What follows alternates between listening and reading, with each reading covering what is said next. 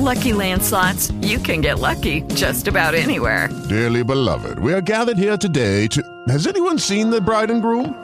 Sorry, sorry, we're here. We were getting lucky in the limo and we lost track of time. No, Lucky Land Casino, with cash prizes that add up quicker than a guest registry. In that case, I pronounce you lucky. Play for free at LuckyLandSlots.com. Daily bonuses are waiting. No purchase necessary. Void where prohibited by law. 18 plus. Terms and conditions apply. See website for details. Lucky Land Casino asking people, "What's the weirdest place you've gotten lucky?" Lucky? In line at the deli, I guess. Aha, in my dentist's office. More than once, actually. Do I have to say? Yes, you do. In the car before my kids' PTA meeting. Really? Yes. Excuse me, what's the weirdest place you've gotten lucky? I never win and tell. Well, there you have it. You can get lucky anywhere playing at LuckyLandSlots.com. Play for free right now. Are you feeling lucky? No purchase necessary. Void where prohibited by law. 18 plus. Terms and conditions apply. See website for details. Coming up today on the Distinguished Savage, Travis Joyner, LEO, and BJJ Black Belt.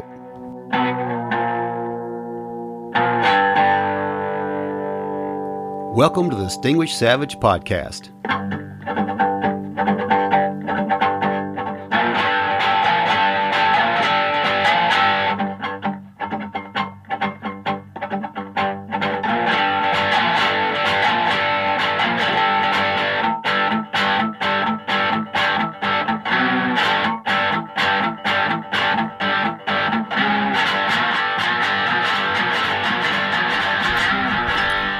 Welcome back to the show. Before we get to my interview with Travis, this episode of The Distinguished Savage is brought to you by powerful Alpha Omega Kydex holsters. Alpha Omega is my go to holster, and Eric can build a holster for any gun you may run light laser, extended barrel, custom prints and colors. Eric's your man. To get your very own Alpha Omega Kydex holster, go to alphaomegakydex.com. Use the code SAVAGE50. Use the code SAVAGE at checkout for 15% on your next order. This episode is also brought to you, as always, by my boys over at Apostles Firearms Academy right here in Austin, Texas. Apostles Firearms has a wide array of courses, private lessons, my tactical trauma med course. They can do it all, man. These guys are super solid dudes. You can get more information by going to apostlesfirearmsacademy.com. Also by Active Carry Technologies for all your medical gear needs. Active Carry has you covered. You can save 15% on your next order by going to activecarrytech.com. Use the code SAVAGE15 at checkout. Now, today on the show, Travis Joyner, LEO, BJJ Black Belt, as well as instructor for Tim Kennedy's Sheepdog Project. And Travis is a super solid guy. Until now, I've only known Travis in passing. I've seen him a few times here and there, and by reputation as a super solid guy. It's amazing just how small the jiu-jitsu community is, especially here in Austin these days. Having the opportunity to sit down with him was exactly what I thought it might be and what I'd heard about Travis. He is a quiet professional, incredibly solid guy, humble, confident, not cocky, and incredibly capable, and thinks on things on a deeper level. It was an absolute honor for me to get to sit down with him and learn more about him and his mindset. We run the gambit of topics in this conversation from jujitsu to working in law enforcement to how Austin has grown. Travis being uh, born and raised in Austin himself, he's absolutely seen the changes here. I mean, just uh, in the changes I've seen in the last 21 years since I've been here has been crazy, but more especially in the last five to seven with everyone moving here. But man, what an incredible conversation with this guy. He is a super solid dude and he's that guy that you want to show up. I feel like he's, he has that demeanor of he's he's that guy you want to show up when you call when you call the cops. That's the guy you want showing up, man. Confident, chill, like wants to understand what the problem is. Just you'll get the gist when you listen to the conversation. So with all that said, here's my conversation with the very awesome Travis Joyner.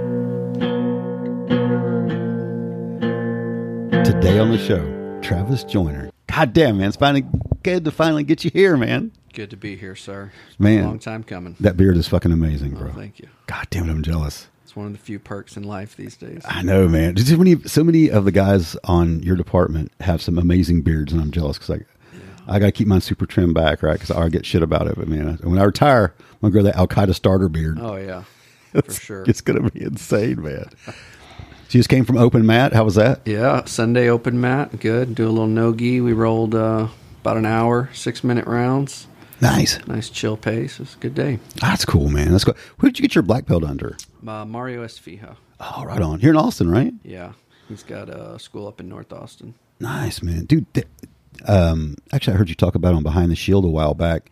Man, the the amount of jujitsu and fight gyms that have come here in the last like five years alone is amazing. Oh, Austin's the it's the new mecca. It is, man. It really, really is, dude. Uh, Who's everybody's here now? Yeah, you've got uh, Sean G. Hibero here, Yes. Danaher, Gordon Ryan. You've got all these. Uh, yeah, Dude, it's amazing. Everybody's like, like well, Tenth Planet came in what like six or seven years ago. Now there's a Tenth Planet San Antonio, Tenth Planet Round Rock. Uh, Gracie Barra came in like four or five schools. Yeah. Fuck, man, well, it, the population's just growing so much that there's plenty of room for everyone. dude, it is. It is, man. It's fuck, it's amazing. It's um, it's crazy. I think we inherited a lot of people from New York and California. Yeah, we really have. We really well, fuck, California's those, moving here. Well, those used to be the you know the hot spots for Yeah. jiu-jitsu, and uh, a lot of people after 2020, I think, made their way down to Texas. Yeah, man, it's it's cr- it's amazing the amount of jujitsu ju- jujitsu gy- gyms alone Oh, in yeah. Austin is crazy, but it's fuck, man, it it's just exploded. Yeah, It's exploded, man. It's great. Well, uh, uh, fuck, doesn't it's a shit? It's not Carlson Gracie. It's I think they're doing the the CPJJ under um oh shit uh, for for law enforcement from um God damn his name's uh, I can see his Chad Lyman. Chad Lyman. Yeah, Um yeah, isn't the it's not Carlson Gracie. What's it's a Renzo Gracie school. Gracie school. Yeah, they're doing some of the CPJJ stuff now, aren't they? yeah. BJJ Cop, Yeah. Yeah, he's uh he works with uh, Progressive Force Concepts. Yeah, yeah, yeah. and bringing in the police jiu-jitsu. So they've been doing a lot of it over there at Renzo Gracie Austin. Yeah, man. It, if I could, I need to get over there, man. Two one Plan B just opened not long ago with Craig. Yeah. I met him doing a. I did a medical standby for the guys who do his EP detail. I met Craig. He uh, Alex brought in a shit ton, a shit ton of guns out of his ranch, Yeah. and just had him shoot. Right, and that's the first time I'm like, I'm like, I know you from somewhere. He's like, oh, yeah. I'm like, I know who you are. Yeah, the Aussie. Yeah, dude. I want to go on this those Plan B uh, fucking t-shirts, the Mexican Yeah. ground karate t-shirts. I got to get by there. He's a, he's a character, man. You follow him on Instagram. He's pretty entertaining. Yeah, he is, man. He's a good dude. He, uh, it's funny, man. He, uh, Alex had like brought out all these different guns for him to shoot, right? You know, and he brought a, a couple of Barretts, Oh. and dude, Alex has got an amazing array of firearms. Yeah. But he brought, and he's like, I got this Tannerite, man. Like first one to shoot it. Oh yeah, you moved to Texas from, from somewhere like that. Yeah, that's that's got to be part of your. It's got to be. It's got to be part of your trip. It's gotta be. take be, a day man. to the range and get after it. Yeah, man. How'd you get into jiu-jitsu initially? Um, you know, I did martial arts when I was a kid. Like Yeah, Taekwondo, I right? did If I remember correctly. Um, when I was a kid, and you know, I was big into Bruce Lee and Yeah, same, man. And all the other Oh, you know eighties eighties stuff. I loved ninja movies when I was a kid, man. You know, I, I uh, got out of high school and uh, started getting fat because I wasn't, you know, doing playing sports, doing Yeah. anything, and that led me to like a kickboxing gym, just kind of getting back into it, and then, you know, started hearing about this jujitsu stuff and watched a couple UFCs and decided this, Oh, yeah. this is something I need to try, and you know, once you once you try it, you get hooked. Yeah, you really do, man. You really, you really, really. It becomes an obsession. Oh yeah, for years. It's I, I don't want to say it's diminished, but for for my first few years, I was pretty obsessed with it. Yeah, yeah. I, dude, I've been there. I've been there. It's like, like you'll wake up in the middle of the night and you'll like be thinking about like some specific move or some some flow of technique, and you're like, ah, man, yeah, Human chess. yeah, man. It's it's amazing, dude. It's absolutely amazing. I was going to ask you some. Oh, so you did Krav for a little bit too, didn't you? Yeah. Where did you do Krav? Was it Fit and Fearless? Yeah, that's where I started in Austin. Yeah, I did. So, did you ever meet uh, Ernesto Perales when he was at he he was a he was a BJJ brown belt, judo black belt. Then I haven't seen Ernesto in forever, um, but I trained there at Fit and Fearless for a while under him with jujitsu. Yeah, man, he was super good. actually when I started jujitsu at Vasquez Academy. He was the jujitsu coach there. man. So he's he a good was, dude. uh, I haven't seen that guy in years. I wonder where he's, He's at still now. around. Shit. He's out. Uh, he's out by the lake, living the retired life, fishing. Really? Yeah, he'll he'll still stop in occasionally. I see him at uh. I gotta hit that guy up. here or there. I gotta hit that guy. I don't think he's teaching classes though regularly. Really? Yeah. Man, I remember when- Fit and Fearless they had that uh, that that one area where they did the Krav. They had that old Yeah. uh, box over there near where uh, Atomic Athlete is now. Right. And man, we just go in there and just be either hot or cold, one or the other. Oh, man, yeah. just, but I dig that because I train out at Metroflex Gym f- for to work out, and man, it's just like it's just a warehouse. Yeah, you either got the doors said. open or closed, Yeah. And I love that man. I love that. Just like just suffer. Yeah. It uh it builds uh builds character. It does, man. It does. It does, dude. So you're how long you been? You, how long you been in law enforcement? Uh, 16 years. What got you in what got you in law enforcement? Second generation. So my dad was in law enforcement, grew up Uh-huh. around it. Um, I wouldn't say I was like sure from a young age that's what I wanted to do, but it was always kind of in the back of my mind. And Yeah, get that. Got out of school and like, well, I guess I need to f- figure out what I want to do here. Looks looks fun. I gotcha. Drive cars, shoot guns. Fuck yeah, man, that's Seemed- amazing. Seemed good at the time. Yeah, man, I get that, dude. I man, when I was a kid, I I just played army till I joined the army. Yeah. you know. Then I'm, I didn't know what the fuck I was going to do for for a couple of years. I just knocked around, tried different careers, and it just it.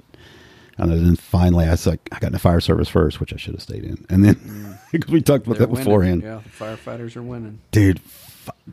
Definitely, especially in Austin, Yeah. the pickleball champs, man. Yeah. Dude, every time I pull out from Medic Two and I see him playing pickleball, and I'm going on like like 16th or 17th call, I'm like, God damn it, I should have stayed with. I should have applied to AFD when I still had the chance, man. Yeah, they've, they've got it figured out. Yeah, man. There's a. It's interesting too, man, because there's a solid bunch of uh, jujitsu guys with a- AFD as well. I bet there are. I I know a couple. Uh, a couple of them stop in our open mats too. Yeah, yeah, yeah. Roll with us. Yeah, um, Troy. Fuck, I can't remember Troy's last name. He got his black belt under Sean Cooper, and then there's a couple of them, and I can't remember uh, Troy's last name. But shit, man, there's a bunch of bunch of guys, man. There's, oh, there's a good solid. Well, Andy Andy Schultz. Yeah. From Paragon, I think he's a purple, or I think he's going to get brown soon, or maybe brown belt now. Shit, I don't know. He trains with Will Adams, right? Yeah, Obviously, right? right. Will, fucking Will. Yeah, Paragon's got a couple of them. Yeah, they really do, man. Um, well, because then there's a, several guys from EMS that train with Paragon. Paragon really kind of came on and it's just with Jose and them, man. It's just like they're tearing it up, man. One of the old school schools here. Yeah, it really For is. the new wave of you know everyone coming in. It really, really is. My f- the first place I trained here was the old Relson School with Phil Cardella. Yeah. And I was there for about a year, and then I went up. Uh, I went up north, and I fa- uh, Sean Cooper then was at when it was uh, L.A. Boxing, Right. up up on six twenty because it was closer to my house, and and that's where I met Sean. And Sean opened his own place, and I just followed Sean up there. And now and then Tenth Planet opened because I just dig the no gi thing and all Yeah. that, and so I ended up going to Tenth Planet Austin, which is where I'm at now. But man, it's it's interesting. Like you start to see the same people, you know, different kind of migrate to different places. What I've always found cool though, like especially in the last four or five years, and you probably speak to it because you go you train a lot of different places. Yeah. you see more and more people hitting different places. Yeah. And it's okay because you remember back in the day, when, like you didn't train anywhere else, Right. you didn't talk to anybody else that trained in another school. Man, it was that old sort of like that old uh, Gracie mentality of like you don't train anywhere else. Yeah, and I think part of that now is the amount of information that's out there. You know, there's not there's no there's no more like secret techniques Yeah. or you know things that you're going to learn at another school that you can't learn somewhere. So yeah, that's kind of gone by the wayside. And gyms are way more open to cross training and yeah, yeah. which is cool. You know, it's a good thing in Austin. Yeah, I dig it too, man. I dig it too because, like, you know, it used to have that weird sort of old school thing, man. It was Yeah. just, it was just weird too. Like, you know, if you like, you had friends that trained somewhere else, you know, You, and couldn't, you had to like hide in the garage and Yeah, yeah, don't yeah. let anybody see you come over. yeah, yeah, man. It's, it was so weird, man. I, just, I don't know. It's bizarre. It's bizarre, Yeah. man. But man, so like, you're the you're the head DT guy for for your department now, right? Can you say which department or you know, like to? Yeah, I got you. I, that makes sense. I get it. Yeah, uh, yeah. I'm uh, I'm the head DT instructor. Um, it's pretty it's pretty cush gig. Yeah, that's pretty cool.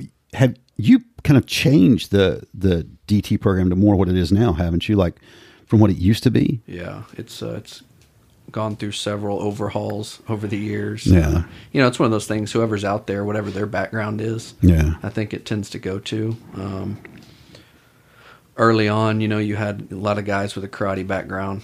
Yeah. that was that was big. So you know, you had the karate influence into it, and then you know, you had Krav guys out there making it more Krav Maga, Mm-hmm. and um, really, you know, we've tried to just take what we like and what works from various systems. Very Yeah. eclectic, you know. Uh, I don't think anybody has all the answers. Yeah, I agree so, with that. Um, yeah, it's it's been overhauled quite a bit, Yeah.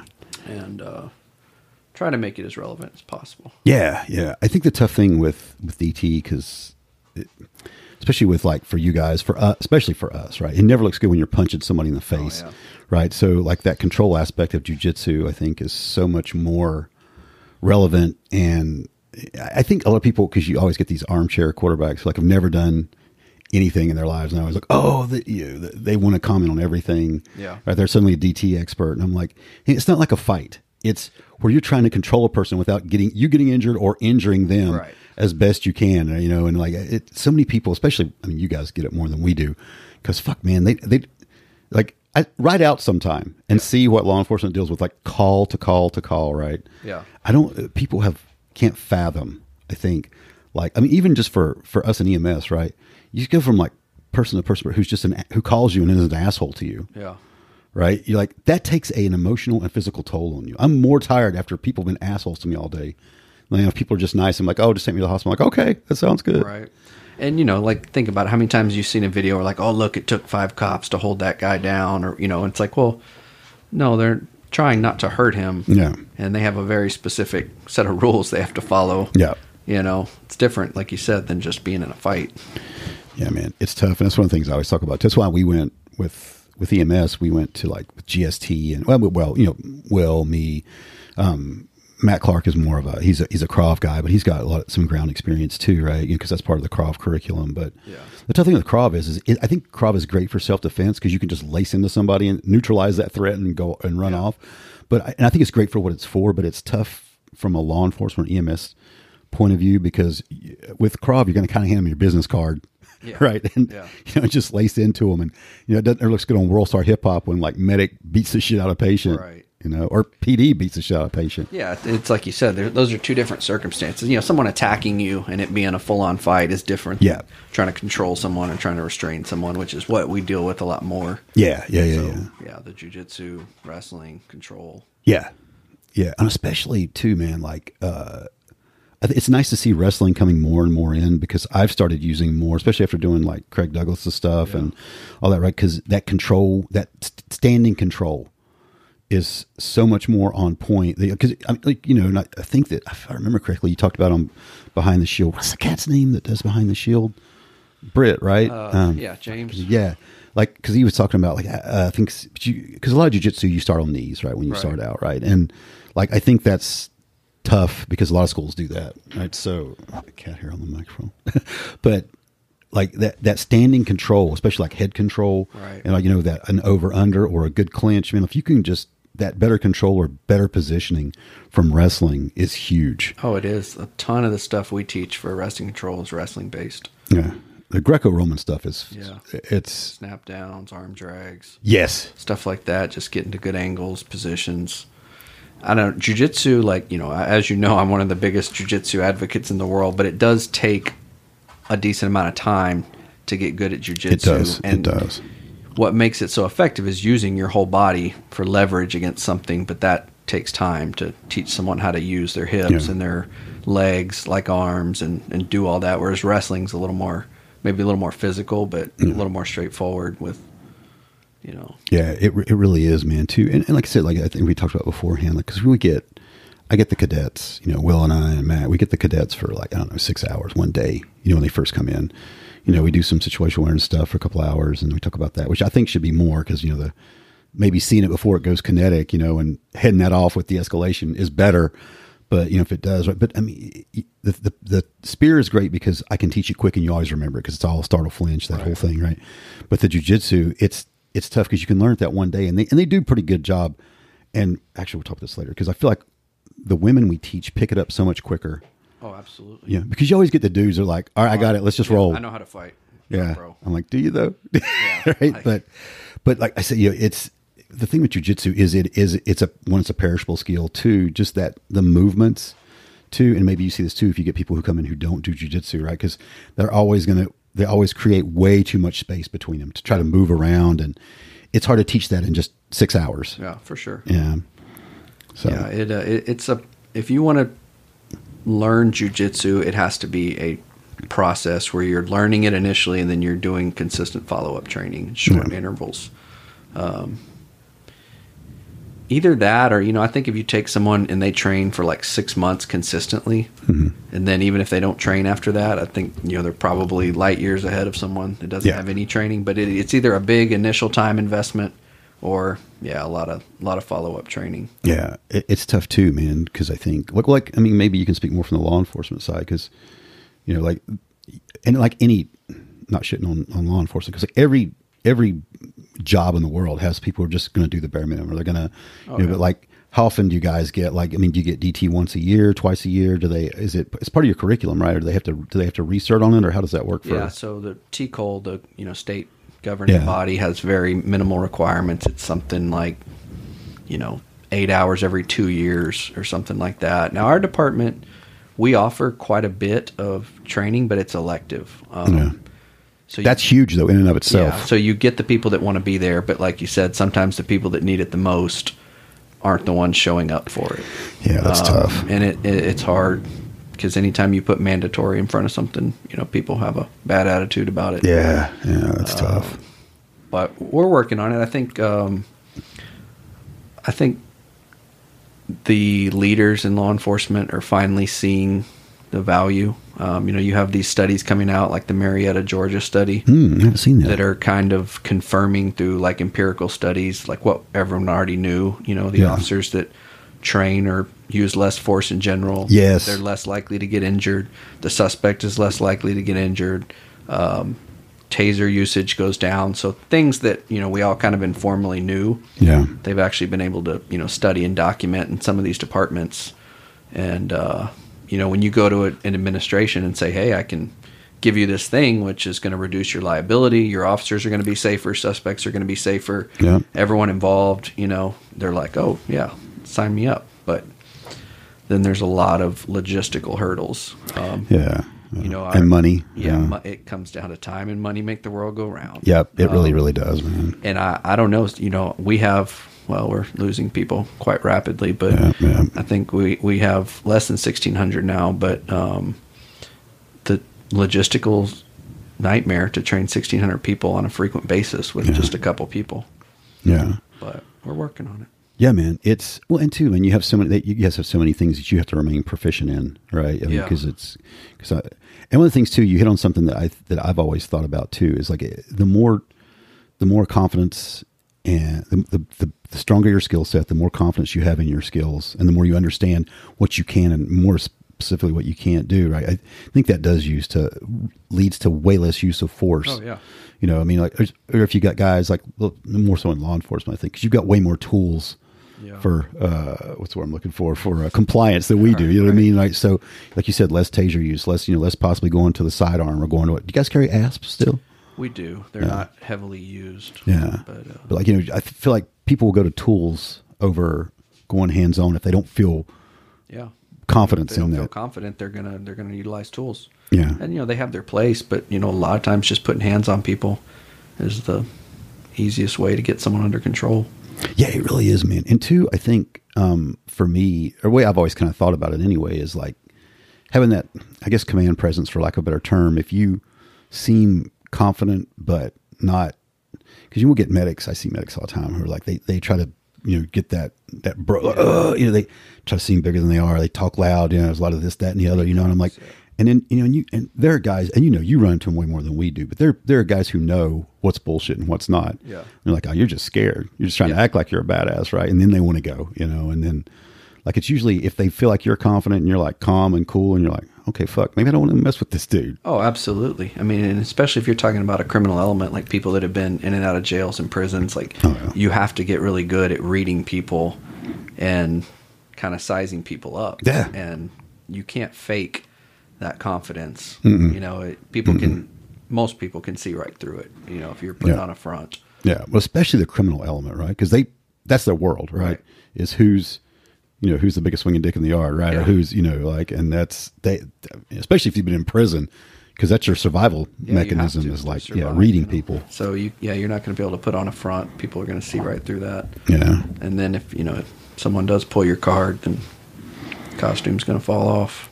Yeah, yeah, that's tough, man. And you get guys. I mean, like, and, and it happens again. Like I said, in every profession, it's not just law enforcement, but like you know, you you, see some guys who like because you know we'll have guys. You know, I'll have some law enforcement show up sometimes, you know, and they're like they're a little badge heavy, Oh, you know, and I'm like, man, you're spinning this guy up. I had him so chill, you know. what I mean, like, what are we doing right now? You know, like it, you get some guys who show up and are just like, hey man, you need anything? I'm like, nah, we're good. Like, all right, I'll see you later. You know, just like cops leaving. I'm like, yeah, you're good. I'm good. We're all good. It's like, all right, shit. Oh, you can certainly escalate things really, really quickly with the wrong demeanor. Yeah, it really is, man. That's one of the things I teach in the when I do. I get this. I get two hours for this lecture beforehand, which I had, which I had way more. But it's all situational awareness, you know, and like uh, baselines, anomalies, all that, you know, and then like proxemics and all this. Right. One of the things I talk about too is like, you know, you can escalate things just by your demeanor, your tone, the way you talk to people, right? You know, like the way you stand. You know, if you're going to blade off towards people, they're they're going to blade off. Like, what are we doing? Are we fighting Yeah. here? Right? What are we doing? Yeah, for sure. Uh, and, and you see, again, I mean, I'm sure you see it with guys who, or I mean, even females, right? Who like they're trying to have more of a command presence than they actually can muster. I guess, like a yeah. better term. Yeah, you can tell it's a front. You Yeah. know? and then yeah, they, they like exactly like you said, badge heavy, You, you're over the top with it, Yeah. and that's just going to push people off. Yeah, man, never, never good. Yeah, and the thing too is, like I see when I see it in EMS, it's tough because you got nothing to back that up with. Like even from a legal standpoint, like what are you going to do? Yeah. right. Like, if, they, if they don't want to go with you to the hospital, right? Well, you force them into the ambulance, right? You gotta, you know, you gonna. You know, because you get some guys who are, you know, or even females, you know, who like to get, you see it more dudes, you know, you get that bro dude, right? You know, who's like new paramedic and they just like, you're gonna, and I'm like, hey man, that's, that's not gonna last long, dude. Because you, what are you gonna do? Yeah, well, you can't. You, what, yeah, sedate them and make them go. You can't. man. You can't. If they're alert and oriented, they don't want to go to the hospital with you, right? Uh, They're not going to go. It just is what it is, right? You don't really have any authority to push. Right. Adults make choices. I know, man. I know, dude. It's that's one of the big things too, man. Is like it's. I mean, you see a lot of adults who make really horrible choices. You know, I think we see it in Austin. Front row show to that. Or life choices. It is, man. What have you seen? Because I've seen a lot, and I'd be curious to your take on it because you see it from a little bit different angle, like of Austin. And like, I mean, because the the growth here is explosive, Yeah. right? And it's good and it's bad, right? I mean, it's amazing in some ways, right? Because you know, home values are going up, you know, but then again, like it fucking rents going up, all this shit, right? But like, it's you're getting a lot of different interesting people coming from different places. You know, you're seeing. I mean, we see a lot of same people over and over and over, right, in our job, right? But like, are you seeing any differences in the last four or five years with the explosion of people in Austin? Yeah, absolutely. Um, I mean, one, Austin. I'm from Austin originally. Yeah. So it's not a sleepy college town anymore. No. And, and like you said, it's on one hand, you know, we have all these people from jujitsu community moving here. We Mm-hmm. have, you know, celebrities. You have Joe Rogan moving here. You have all these amazing restaurants popping up with different things. So it is great. But yeah, the, with that comes different people. Yeah. Uh, some good and some bad. You Yeah. know, we're, we're getting a more violent criminal element We absolutely are. in Austin. Um, you're seeing that and just bigger crowds down in the entertainment district. Yeah. People bringing guns. So it's, uh, yeah. Yeah, the, the uptick in shootings in Austin has really surprised me because you'd have you'd have them here and there before, right? But it's it's sig- increased significantly over the last what two years, I'd say. Yeah. Uh, historically in Austin, you know, like when you looked at the homicides, maybe gang violence, maybe family violence type things, but, you know, maybe a drug deal gone wrong. Um, but we did not have the level of uh, shootings that, that we have now. And it's, I don't know. I don't know the, the nexus behind that, but a lot of people bringing guns to the entertainment district. Yeah. And what would be a fight, you know, turns into a shooting. Yeah. Um, that's happening a lot downtown. And then the criminal element also historically in Austin, I, I would say was not a heavy gun culture for the criminal element. Yeah. Uh, but nowadays you're seeing people, you know, committing car burglaries armed, uh, doing lower level crimes, but they're armed, you know, and if Yeah. someone tries to intervene with that, then here we go. Yeah, it's it's it's weird, man. I well, it's, it's a shooting. Um, or, well, there was a shooting. So uh, shots from a car. I think APD chased this car to, and they drove to Dell Seton and jumped out and went in the hospital. Yeah. It was a couple of shifts. Uh, it was my last shift. Um, what was that? Friday, I think. He was like, "Oh, Dell Seton shut down." I'm like, "What's going on?" I'm like, "Look on the AMDC." And I'm like, "Oh, oh, oh shit, fuck's going on there?" I think they ended up getting the guys right, but like, but th- you just didn't see that No. five, six years ago. Not th- things like that, or even like you said, the shootings downtown. Am I correct that they've opened up Sixth Street now on the weekends instead of like ha- blocking it off? Have they opened that up? Uh, I think it's still blocked off. Yeah, I thought they were talking about opening it up possibly or something. Sections of it. Yeah. I don't know about the whole thing. Because man, it's what's bedlam down there anyway, man. I I hated when I was on Rescue 17. I hated going down there because when you when you have to drive on the street that's closed on like Sixth, Yeah. Right? You get it's just because you have to like wade through the people in the ambulance, Yeah. and two man people got like I because usually like you've got one person treating the patient, one person on the computer getting shit, right? I don't do shit with that computer. Like if I'm not the one treating the patient, I'm just like, look, I'm Overwatch. Let's just let's get this guy in the back of the truck and lock the doors because I mean we've had three or four ambulances stolen, oh, right? Like with medics in the back before, you know, or from the hospitals, right? With without anybody in the back, with I think twice with people in the back, right? And so like and downtown, man, it's just it's bedlam down there. You know how it is down there. It's fucking insane, man. It never used to be like that. I know it's Not to that extent, at least. it's it's weird, man. It's weird. And two, man, and maybe you can speak to this. You, I'm starting to see more. Like I don't see it because I don't go downtown as much on calls, but you're starting to see more. Like I'm starting to hear of and see more violence against women down there. Because remember before, like you were like. Like all these women made it home okay, like because you see chicks are just like passed out, you know. And Yeah. you people call and we go by and pick them up and stuff right now, but you're starting to see more violence towards women, like you know, it's, it's ordinarily college students. I mean, violence in the homeless population in Austin's always Yeah, that's always been. I hadn't heard anything about the women. you're starting to see it more and more. Like here, I, I just hear stories like, "Oh, you know, I ran this call the other day and stuff," you know. But like, it's it's just it's getting weird down there, man. I, I don't like to go downtown anyway. Right? I avoid downtown uh, anytime, uh, seven days a week.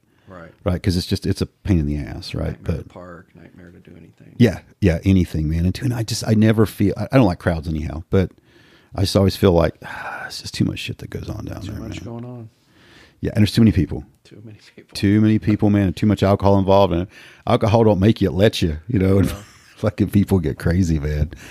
But fuck, I was going to ask, gonna ask you a couple of um, made me think about something else. But um, back to we were talking about DT with with women, man. Do you find that it's easier to teach women to like to get them on board with it? Because that's what I found, especially with jujitsu, right? Once you sort of get them comfortable, like with that close proximity. You know, if they've never done it before, man, they seem to pick it up quicker. They seem to understand it. I mean, I have a reason why I think it is, but what do you think? it- What do you, why do you think that is? Yeah, I've seen the same thing. Um, I think it's a couple things. So, one, the women we get are generally smaller in stature. There's exceptions. So, I think they have to do it technically correct if they want it to work, as opposed to when you're, you know, bigger, Yeah. stronger. You can kind of just kind of do it right, and it'll Yeah. kind of work. Yeah, Um, and two, I think it's a little bit of ego with guys of like, oh yeah, I know how to fight. I'm a guy. You know, like I, I've been in a fight. I, I don't. Yeah, I got it. Uh, whereas the female students tend to be more, um, have more attention to detail. Yeah, in the I think, yeah, techniques I and think so, too. try and do it correctly and pay attention because they see the value in it. Yeah, man, I agree. I think too, man. Like I, you, like you, I always think of like women. You know, like half the population is bigger and stronger than they are, and I think women are more intuitive too. Like they they get they get the bad vibe way before guys do. Yeah. Right. With with people like shit's going to go awry, but I feel like they, they. I always find they they pick, like you said they pick it up more technically. They pick up the technical aspect of it quicker. And they pay more attention, you know. Whereas I get, you know, we'll get dudes. I'm like, yeah, or if they've had a little bit of jujitsu, and Yeah. and they always want to roll with Will at lunchtime, and I'm like, have at it with the vanilla gorilla because Will's Will is that guy. Um, have you ever rolled with Gage Kuhn from EMS? Kind of get like the kind of like a, a ginger, real nice, real laid back. Yeah. Yeah, Ga- Gage is that guy that's like got that old man strength. He's not even old, but like he's just so laid back, and then he gets jujitsu and just goes berserkers on you. know, I'm like, whoa, whoa. But man, it's just uh, you get these guys with guys who come in who've got a little bit of jujitsu, and they're like, oh, you know, you want to roll a little bit during lunch? Will's like, I will go a little bit, man, but that's just gonna be, you know, Will's just, I mean, because Will's pressure game is, Yeah, he's got some heavy pressure. he does, man. He's got Don't it let down. get on top. No, no, and he always does, man. He always does. God damn it, dude. He just smashes through. You know it's coming. Yeah. That's the thing when you roll with somebody. I, I'm sure, like, like if I ever roll with you, right? It's like you guys who are super, like, you, like you could see it coming a mile away. You know what's happening. You can do nothing to stop it, and it's just like, fuck, feeling. it's got, it's got to be. I, I long to be at that point one day where I'm like, look, this is happening, and you know it's happening. I know it's happening. Yeah. but there's nothing you can stop it.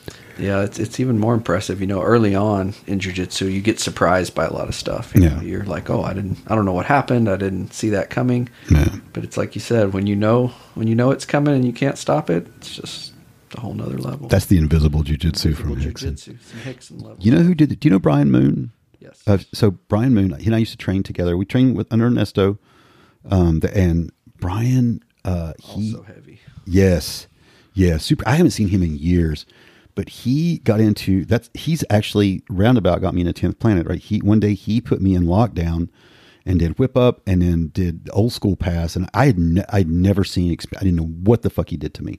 Yeah. You know, and he, and he, he actually put me in a stoner control. You split him. You know what I mean? Yeah. Put the arm on the. sh- And I was like, Hello, it is Ryan, and I was on a flight the other day playing one of my favorite social spin slot games on chumbacasino.com. I looked over the person sitting next to me, and you know what they were doing?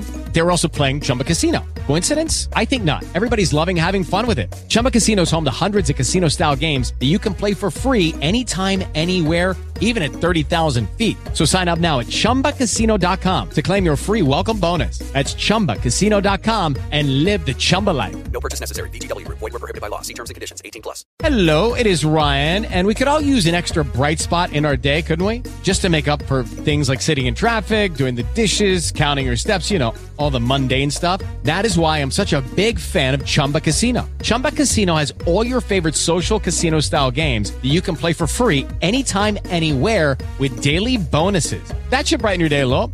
Actually, a lot. So sign up now at chumbacasino.com. That's chumbacasino.com. No purchase necessary. VGW Group. Void were prohibited by law. See terms and conditions. 18 plus.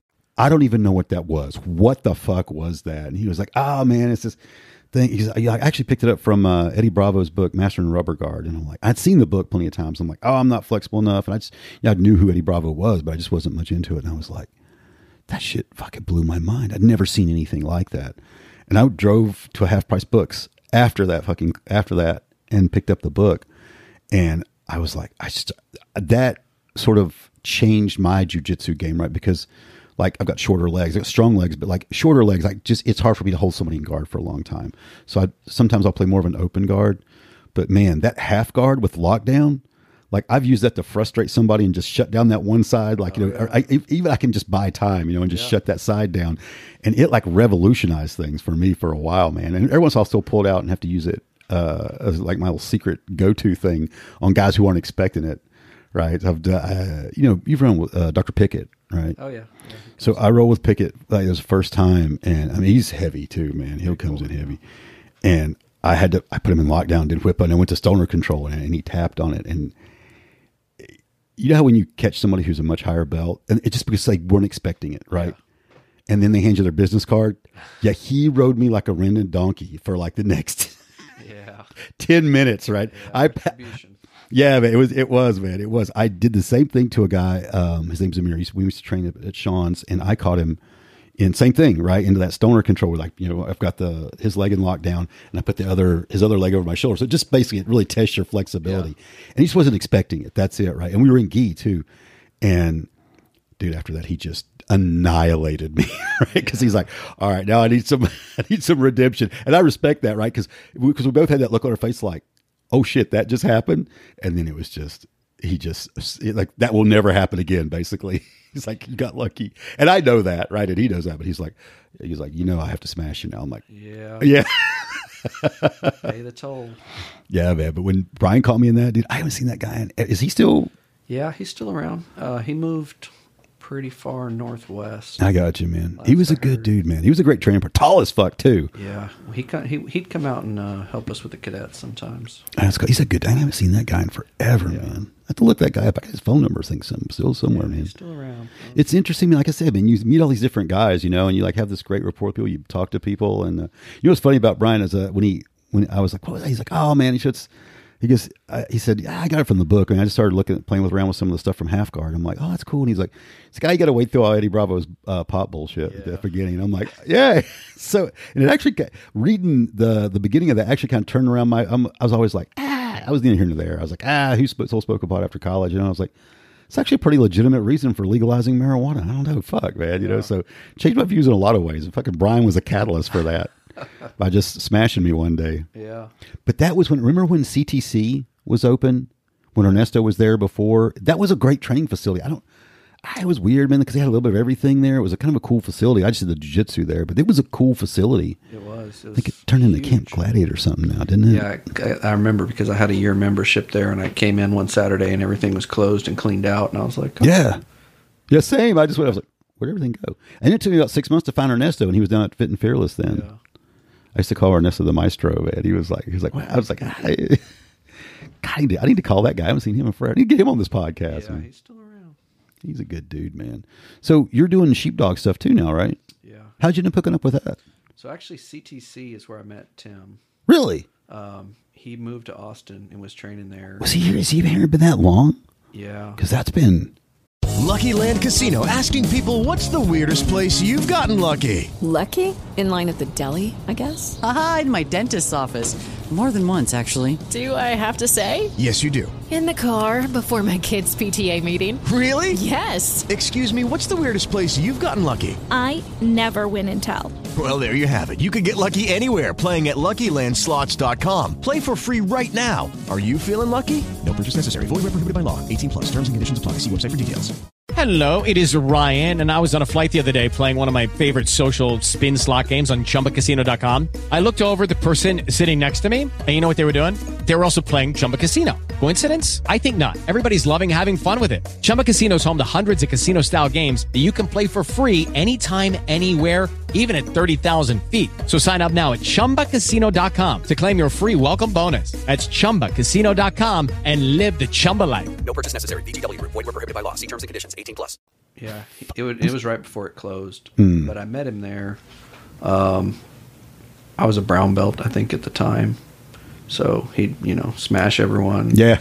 and I'd Tim try and give him, you know, I guess try and give him some work. And, Yeah. uh, yeah, I met him there, and then when they did one of the first courses in Austin, I went. I was like, shooting, fighting. This looks like it's right up my alley. I don't Fuck really yeah. know what it is or anything about it, but I signed up, and then uh, ended up with a job offer. So Yeah, man. I've seen a couple of times when I was when uh, Tenth Planet was still in the Onnit building. Yeah. Right. Well, I mean, it's still an Onnit building, but it's across the street now. Right. And everything. But then you know he would be doing stuff, or they'd be like filming something, you know, and I just, I, hey, what's up, man? He just like, hey. I think he was doing something for Five Eleven one day. They were filming or something, but um, always filming something. yeah, man, that guy's he's got his fingers in a whole lot of pies, man. He's still active. Is he still active? Yeah. God damn it, that guy's I, got. I've never seen someone that do so many different things, and he really does, man. I mean, number of businesses, companies, endeavors he has going on. It's on a whole nother level. Yeah, he did. Was it him or was it Shane that did? uh I know Shane did. Um, one of our guys that's uh, he just retired from EMS. He was their helicopter instructor. Yeah. You know, like he's like, hey man, Shane and Tim were on the helicopter the other day, and I'm like, oh shit. He's like, yeah, I'm teaching them how to fly. I'm like, course, of course you are, and of course they are, right? That's how you cure that Austin traffic problem. You know, with all these new people, we have traffic, so I guess you just get a helicopter. I can't imagine affording a helicopter. Well, Tim's got that Tim Kennedy buddy, so Yeah. So it'd be nice. It would be nice. yeah. Well, you know Shane too. Where's Shane training at? Uh, Gracie Humaita.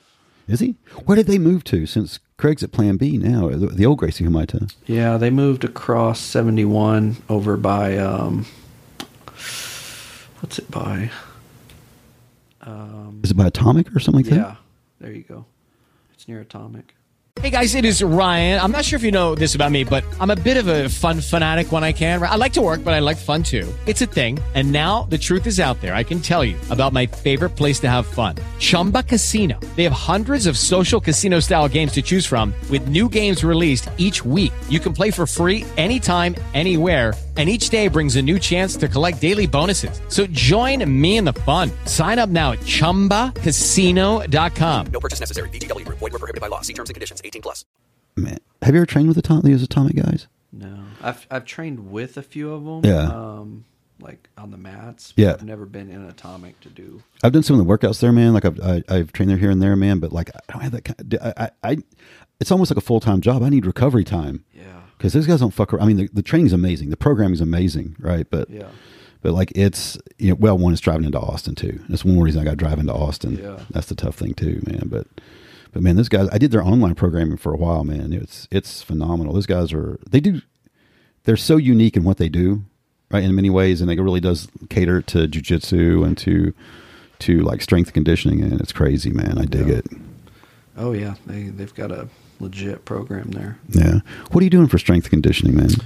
So I do baseline cardio by running, Mhm. um, a couple times a week. Nothing crazy, just just baseline cardio, and then lifting. I basically alternate push pull. You know, I'll do Yeah. back pulling, chest pressing, mix legs in. That's one area that I'm not as structured as as I should be.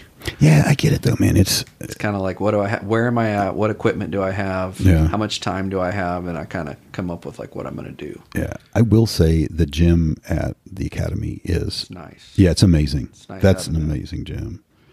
Right. That it's if I if I had the time and ability to go over there every day, or you'd be able to go there just as a gym, Oh yeah.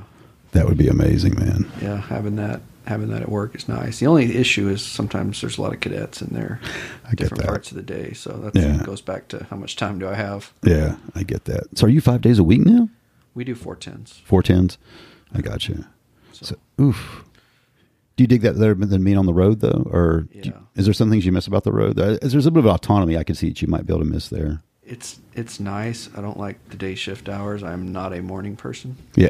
I'm like all about that evening shift life. Right, right. So waking up early every day is pretty rough, but it's Yeah, I get hey, that. it's it's good for the good for the home life. Yeah, I get that. I get that, man. I Just get that. know, out to pasture these days, just living comfy.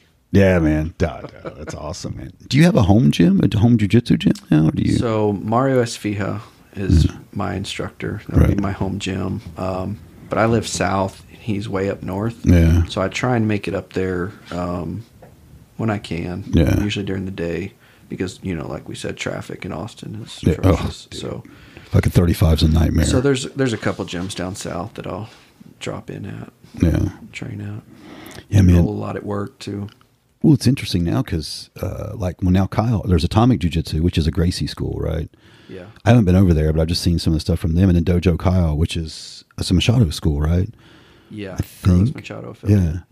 And it, man, it, it's it's it's starting to proliferate out of Austin. Oh, it now, is. I think, man. Well, fuck, New Braunfels. Yeah, New Braunfels has several places. Uh, you know, it's, we were talking about living, and uh, what's weird is you know, like San Marcos area, there's nothing. That's the kind of Yeah, that is weird, right? there's stuff in New Braunfels, there's stuff in Kyle, there's stuff in Buda. There's nothing in that entire San That's Marcos area. Yeah, because well, Atomic's basically a Buda Kyle. Yeah. Right. Well, there's there's what two schools now? You know, with Dojo Kyle and, and, and Atomic in Buda Kyle. That is weird. There's nothing in San Marcos. I was just wondering about that. I was like, hmm.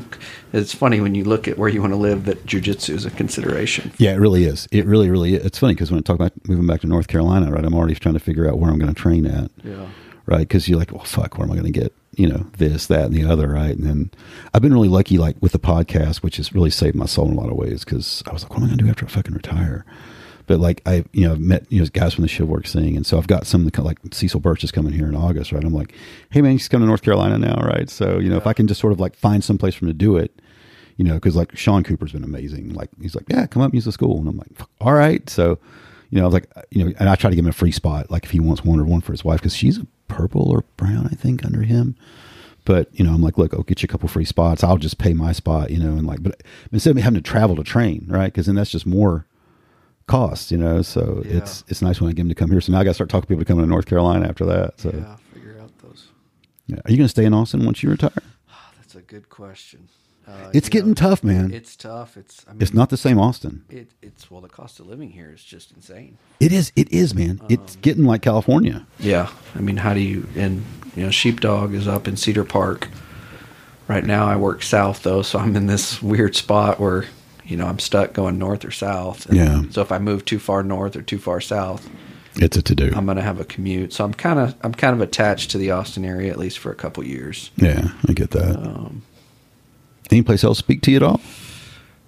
A lot of places around the world I need to visit. Yeah, Uh, I get that. I like- get that. As far as locally, I don't know. There's I like I like Leander, Liberty Hill area. Yeah. it's nice up there. It's just Yeah. it's just a drive right now. Dude, remember when um, up north when Best of the West was open? Oh yeah, God damn, that was a great. That was a great fucking shooting range. yeah.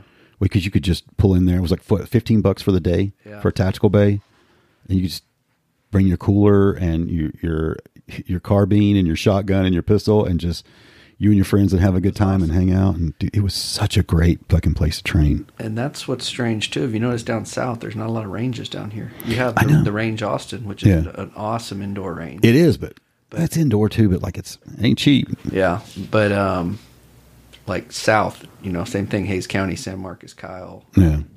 There's, there's. You'd think there'd be more down here. Yeah, you think there was because there's more land. Shit. There's, there's the one out towards um, Uh, Lockhart, right? Caldwell. Yeah.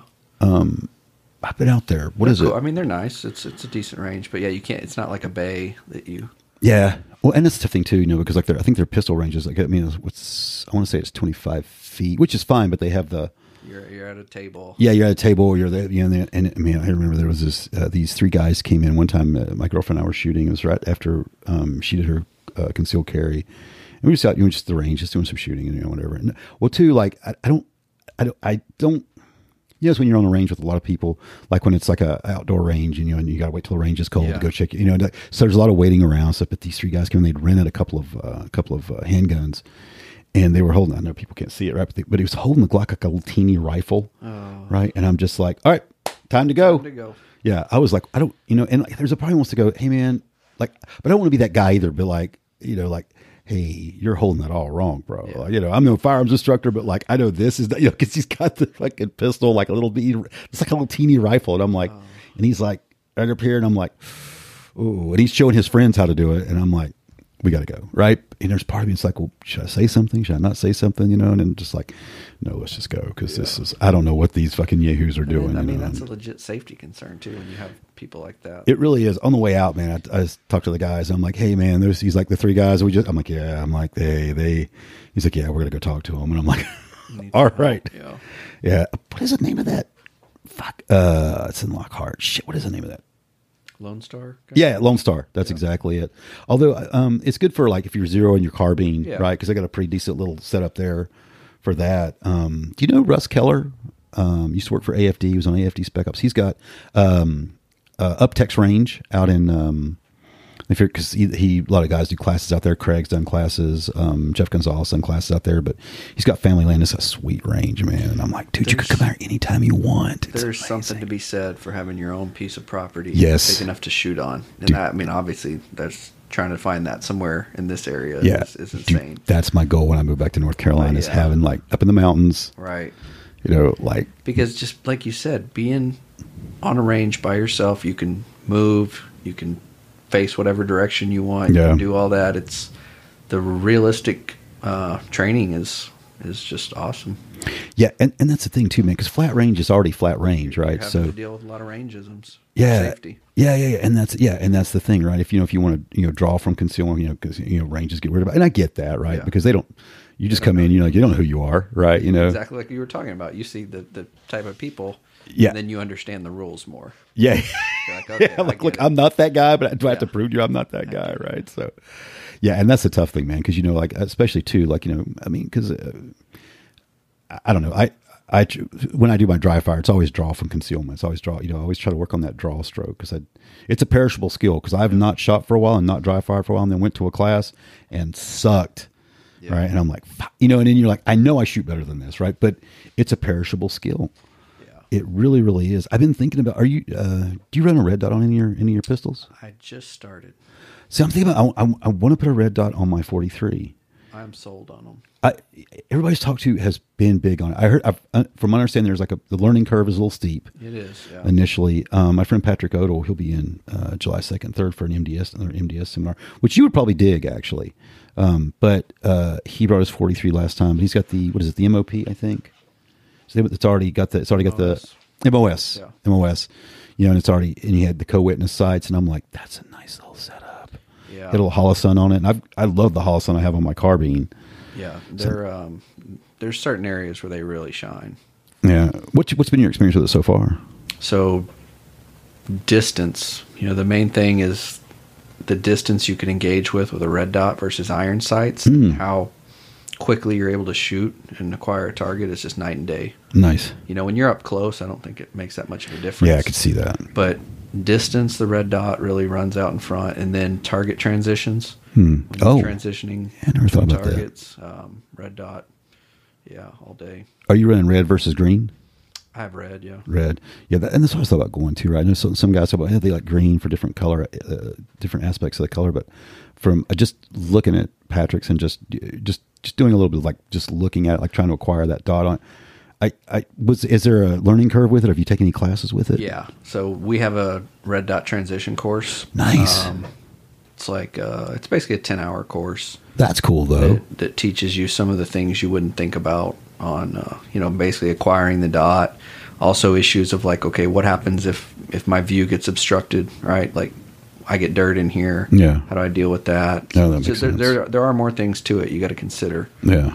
But I think I think in you know ten years it'll be like red dots on rifles. People Yeah. will be like, why on earth would you run iron sights on a Yeah, yeah, yeah, yeah. on an AR? We have we have red dots now. Yeah, and I said, what which red dot are you running? So I have a Aimpoint ACRO. Oh, nice. On uh, an M&P 2.0, and then um, I have an FN, and I'm I'm trying to decide what to. Really? How is it? How is it? I've never fired an FN. It. Although I did fire an FNFAL one of the, uh, when I'm training with the Gurkhas when I was in the army, and that's a no bullshit NATO fucking round rifle. Yeah. but it, it's heavy. That fucking Gurkhas loved it. Man, how's an FN? So it's it's great. It's a 509 midsize, and it has the cutout for the dot. So I bought like a cheap one just to kind of see if I wanted to go to it. Yeah. Try it out before I got something uh, pricey. Yeah, I get that. I get because that's what I'm thinking. Like 'cause I, I have to. I just have the 43. And that's not the AX, not the MOS, and I, so I was. I'm thinking about just having it milled. Yeah. And just getting a Holosun for it, and then Yeah, and co-witness sights. Yeah, the Holosun. I I used to run a. Uh, I had a Vortex. I'm trying which one was on my carbine, but it always came loose, and I always had issues with it. I ended up selling that one, and I've got a Holosun uh, Solar on my carbine. It's been fucking solid. Yeah. I, I dig it. I dig it. It's been it's been a great site. It's been a great, I mean, it's, a, it's I mean, I it's well, I only had two fucking red dots, so like yeah, but but just just the switch over because I always had an issue with that vortex. Just I don't know. I guess I'd put um I'd put the uh um the the thread. Fuck, what where's, where's that? My the Loctite? the Loctite on it, you know, and like still would come loose, and I'm like, fucking, this is all over the place on the range. I was, did a couple carbine classes. I'm like, god damn it, this fucking, I would be shooting high. I'm like, fuck. Well, you know, and the other thing that, from a law enforcement perspective, and it applies to anyone, with a red dot, you stay target focused, right? You don't have to shift. I Your, could see you don't have to shift your eyes to a front sight focus. That's true. So your reactionary time, if something changes in that environment, it's going to be better if you're able to stay target focused. So That's true. You know, That you can see sense. hands. You can see if someone's dropping something. You can do all that more effectively with a red dot as opposed to being focused on your front sight. And with nowadays, with you know, defense attorneys breaking down frame by frame Yeah. of well, look, they turned here, they dropped the gun here. You know, it's sets you up for success a little better. Yeah, man, that makes sense too. And man, you guys have such a um, it. I don't know, man. I, I feel like you guys get crucified more often than not by so many people who've never done the job and never had to make a split second life and death decision in a moment when your heart rate's fucking 180 and you know you, it it that's got to be fuck I don't know what the word for it. It's that's that in and of itself has got to be tough going in into to a job every day going, well, it's today the day because the day chooses you. You know what I oh, mean? I mean that's you know if you're on the road or you're you know I mean I, I feel like the SWAT guys get a little more time on task with like training high you know high pressure scenarios, a lot of high risk work, right? They a lot of stress inoculation, but like if you're if you're a patrol guy, right? You know you're not you're not getting that you don't get all the you don't get as much what's the you know what I'm saying? you're not training constantly Oh, yeah. right? So, and you're still expected to make these life and death decisions in that moment, you know, and then that's going to be fucking just torn apart. Yeah, and you know, patrol, like you said, with being on a SWAT team, you tend to have, in general, more pre-existing knowledge of like what you're going into. They, they deal with very dangerous, high-risk situations. It's true. but they they kind of have an idea, and that's going to help them set themselves up for success. Yeah. patrol. Yeah, it's sometimes you're just Walking into here it shit. Yeah, you're walking in. It's who knows what, or it's just popping out. And, Man, it's oof. That and being an MHO, a mental health officer, for it just seems like it would just be like, fuck, man. not yeah, not not a position a lot of people want to be in. No, no, man. What- You guys still um, have negotiators too, don't you? Yeah, we have years. That, have you ever gone through that school? That I have seemed not. That's on that my seemed like bucket list. That seem like an interesting school to go through. I think it would be. I, would, I just it's any sort of like the psychological aspects of like talking to people and the de-escalation aspects has always fascinated me and like trying to figure out you know like we we run almost all the same type of people where you're just like hey man look let's what are we doing here let's not and I've and like everybody else I've escalated plenty of situations where I've I'm like 14 15 calls in and I've kind of had it with some guy and but you're human you know that's that's the thing Yeah. is we expect and i'm i think law enforcement first responders everyone should be held to a very high standard but Yeah. at the end of the day people are human and um, dealing with that stress and dealing with that burnout you know i when i was on patrol about five years in i was burned out yeah of of I get that getting lied to every day you know like you you're dealing with the criminal element and that's the tough thing man you get lied to get jaded. constantly Yeah, you get jaded. you do you And do It's man hard to kind of be aware of that in the moment. Yeah, it because it sneaks up on you. Yeah. I think like it did for me. You know, because we all get times when you get crispy and you're just mm-hmm. like, "Fuck that," you know, like, you, and it your fuse gets shorter. Like I'll drive home angry. Yeah. You know what I mean? Like even now, like you know, like it's just, and that's a big thing. When I'm at Medic Two, which is you know Manchac and William Cannon, right? Just the clientele of that area, right? It's, it's South Austin. I mean, I have North Austin's on EW, but like you get a lot of like you know, it's like it's lower income folks, you know, and they're like just like, just take me to the fucking hospital. I'm like, all right, you know, but like just that that mental work, 24 hours of that, man. You're driving home and you're just like, you know, and like it's a lot of times it's just like, look, I got to have a conversation with myself. Look, don't drive like an asshole home. Just listen to a podcast or listen to music, something. Just decompress by the time you get home, right? Because like it's because like that driving home angry is not good. Because I'm I'll catch myself doing it too, and I'm like I'm super aggressive, and I'm like, wait, what am I fucking doing right now? Yeah. That's that's something you got to be mindful of, and then that Austin traffic doesn't help. No, no. Is there anything that you do, or like anything that you found that works for that, like that? For the drive home decompression. Well, just uh, just like just because I mean, like you like you've been in this job long enough where like you know like it's built up, man. You get you get crispy, right? Is there anything that? Jujitsu, buddy. Yeah, that's that's a, that's a really good point because for me too, man. Because you you don't think of anything else when you're doing jujitsu, right? There's no the mortgage or the car payment. That it's just in the moment, Right. Right, and it's just you and this other guy or gal going at it, right? And like you're just trying not to get choked out, right? And that's one of the things I love too. And let's talk about that for a second, right? Is is uh, pressure testing of anything, right? Because you you can really truly pressure test jujitsu to a greater degree than you can a lot of things, more so than boxing, more so than Muay Thai. Because you, I mean, you can lace into your training partner a couple times, like with a good solid shin kick. But how many times, you know, are they going to let you do that, right? Right. Or a good, you know, shot to the dome, right? But man, jujitsu, you can truly pressure test. Yeah, it's uh, it is not unique, but just grappling arts in general. Yeah, You, you can go at a harder pace safely, and Yeah. uh, I think that's why it's so successful. You know, you find out what works and doesn't work each day, and you build on it from there. Yeah, man, I agree. It, it, I think that's one of the big things too. Like in anything, I think it's tough. Like I, we were talking before about like some of the stuff that we used to do, like the, you know, like wrist locks and stuff like that. And I just, I, I've never had it. I, I've never used a riff, wrist lock effectively in a situation too, like somebody's polypharm overdose or they're drunk, right? They have a lot, of, you know. Yeah. And that's the tough thing with wrist locks. You know, like, well, if it doesn't work, because you practice it on your on your compliant partner, just trying to get through the class with you. You know, but then this drunk guy, it's not working. So you're like, what are you gonna do? You gotta press harder, and then you're breaking a wrist or something, you know, or just Yeah, when I, you know, when I went through the academy 16 years ago, whatever, some of the, uh, and I was a purple belt in jujitsu at the time. And, you know, they showed us some takedowns, like wrist lock style takedowns. And, you know, I was like, huh, I wonder if these will work. And I remember trying them on like a smaller white belt at open mat, mm-hmm. and I could not take him down, you know. yeah, I was like, okay, if this doesn't work for me as a purple belt in jujitsu Yeah. on someone smaller, like good luck making this work.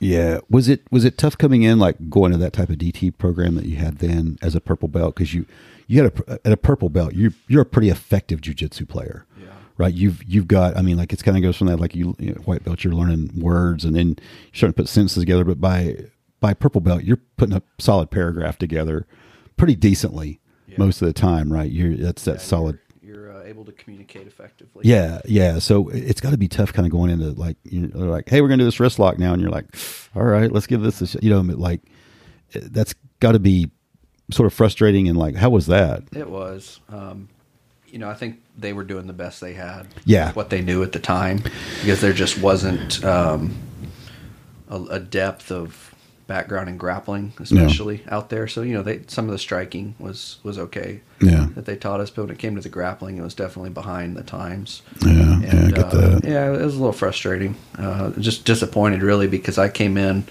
with the mindset of like, well, I, I've trained martial arts for years, but I've never learned like the police tactics Yeah. of it. And then it was like, wah, wah. Okay, uh, yeah, Just hoping for something a little, A little more. Yeah, man, I get that. I get that. Fuck, you made me think of a question now. It went out of my head. Though. It'll come back to me here in a second, though. But yeah, I get that, man. We when when I came in, we so we didn't do anything when I came into EMS, right? And I just, Yeah. You know, and like I, you know, it's like I years ago, I did karate and then you know, you know, boxing and then Muay Thai stuff, and then you know, you find jujitsu, and then everything else kind of goes to the wayside, right? Because you just, like you said, we we both uh, jujitsu, you just kind of get obsessed, especially early on. Yeah. Right, you're like even like when you're rolling over in bed, you'll like kind of like you're like hip up over, you know, like you just you just it starts to become part of your body language. Yeah. You know what I mean? Um, but um, some of the stuff that we were doing early on, you know, like I said, with the wrist locks and pressure points, and like pressure points are, I guess they all have a time and place. Everything I guess has a time and Yeah. place, but I don't. I've just never felt like okay, this pressure point's really going to work right here, right now. You know what I mean? As opposed to like a, a jujitsu, like a positional control Right. thing. You know, like it, and plus two, like with us, people are on a stretcher. They're hor- they're already horizontal, right? So you're already sort of in some of that situation anyway in an ambulance, right? But Yeah, I mean, you got to think just like just like us. A lot of the people y'all deal with are intoxicated Yeah. on drugs, mental health issues. So pain compliance, you know, is just isn't going to be a high percentage. no, Pressure control doesn't matter. yeah, man, it's it's tough. Do you guys? When uh, some of this might be proprietary, or some of you may not be able to talk about, right? Like, so when you guys, um, any is, is any use of force? Does it have to be like?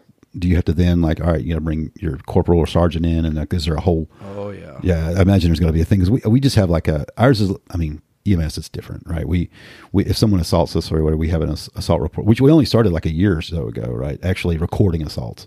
We should have been. I mean, because that's important things to know, right? You know, but Yeah. um, but I got to imagine that's got to be a tedious process. Yeah, it's one of those things. Over the years, it's gotten more and more and more reporting, more review, Yeah, more oversight, more um, what's even considered force. Especially here is basically if you touch anyone other than like unresisted handcuffing, they consider that a use of force.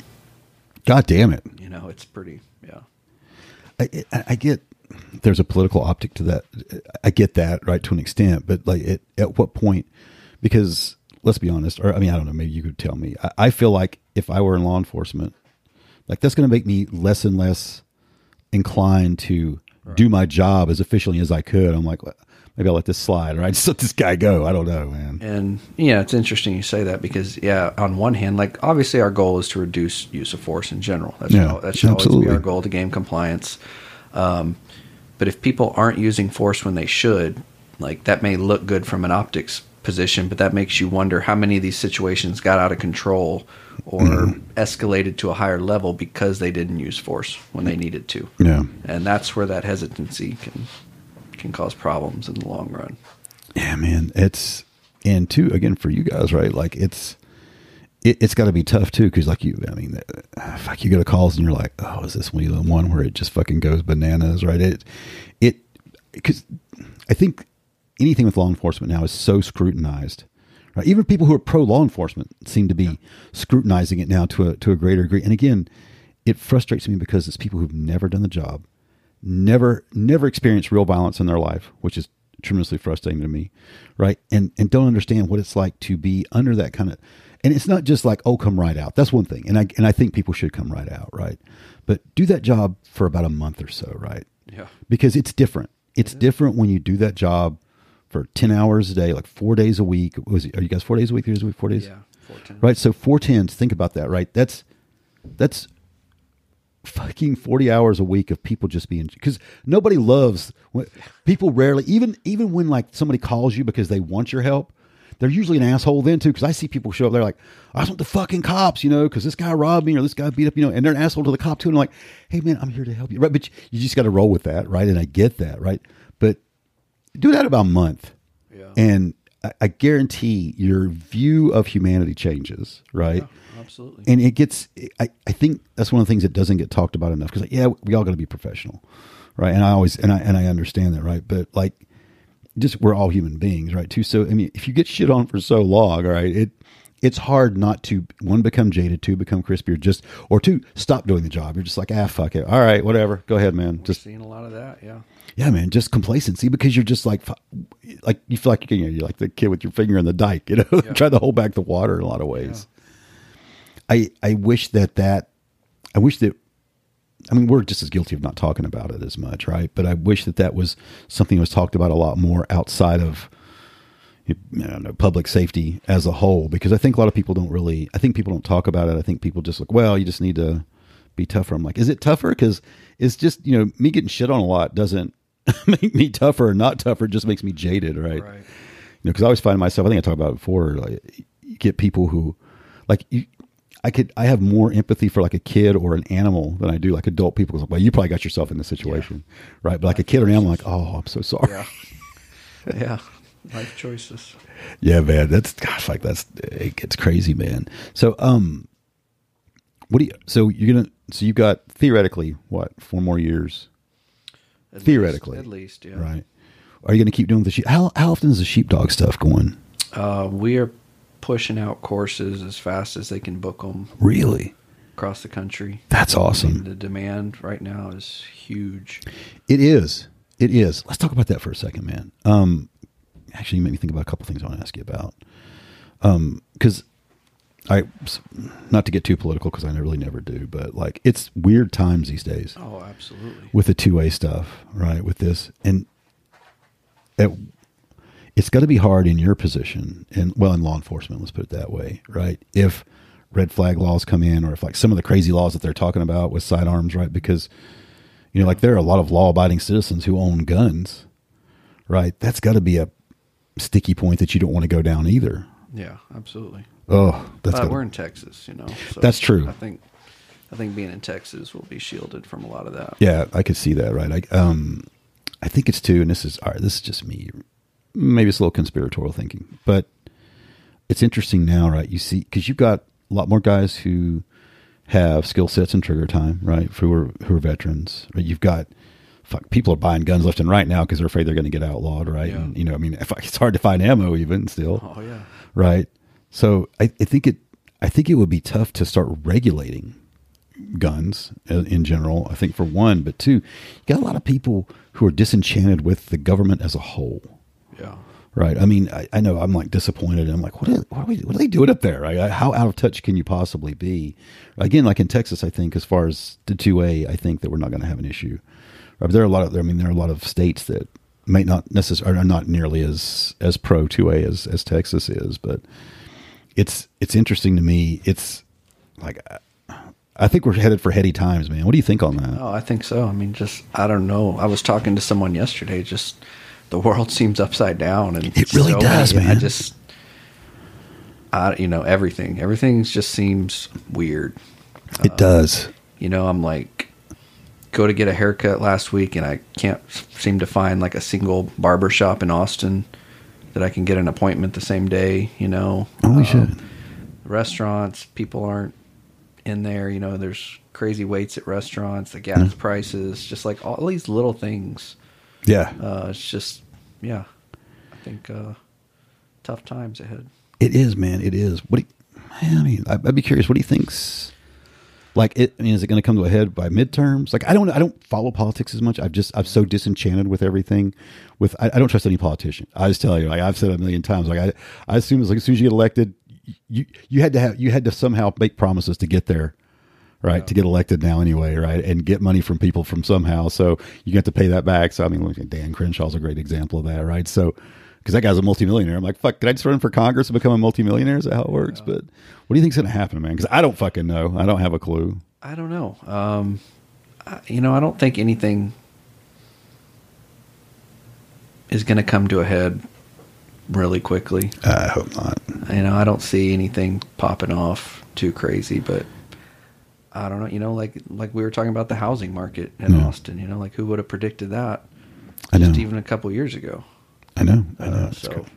man, I wish I had a crystal ball there. Yeah. Uh, I wish that I had a crystal ball for when when uh, COVID first happened. I'd have bought Yeah. like uh, Moderna and Oh, fucking yeah. Pfizer stock, you know, and I'd be crushing it right now. Yeah. I'd Uh, already be retired. so I don't know. the The world keeps getting weird. People are going to start. It does, man. People it are does. start acting up. Yeah, I, th- I think that's too. Did you see an uptick?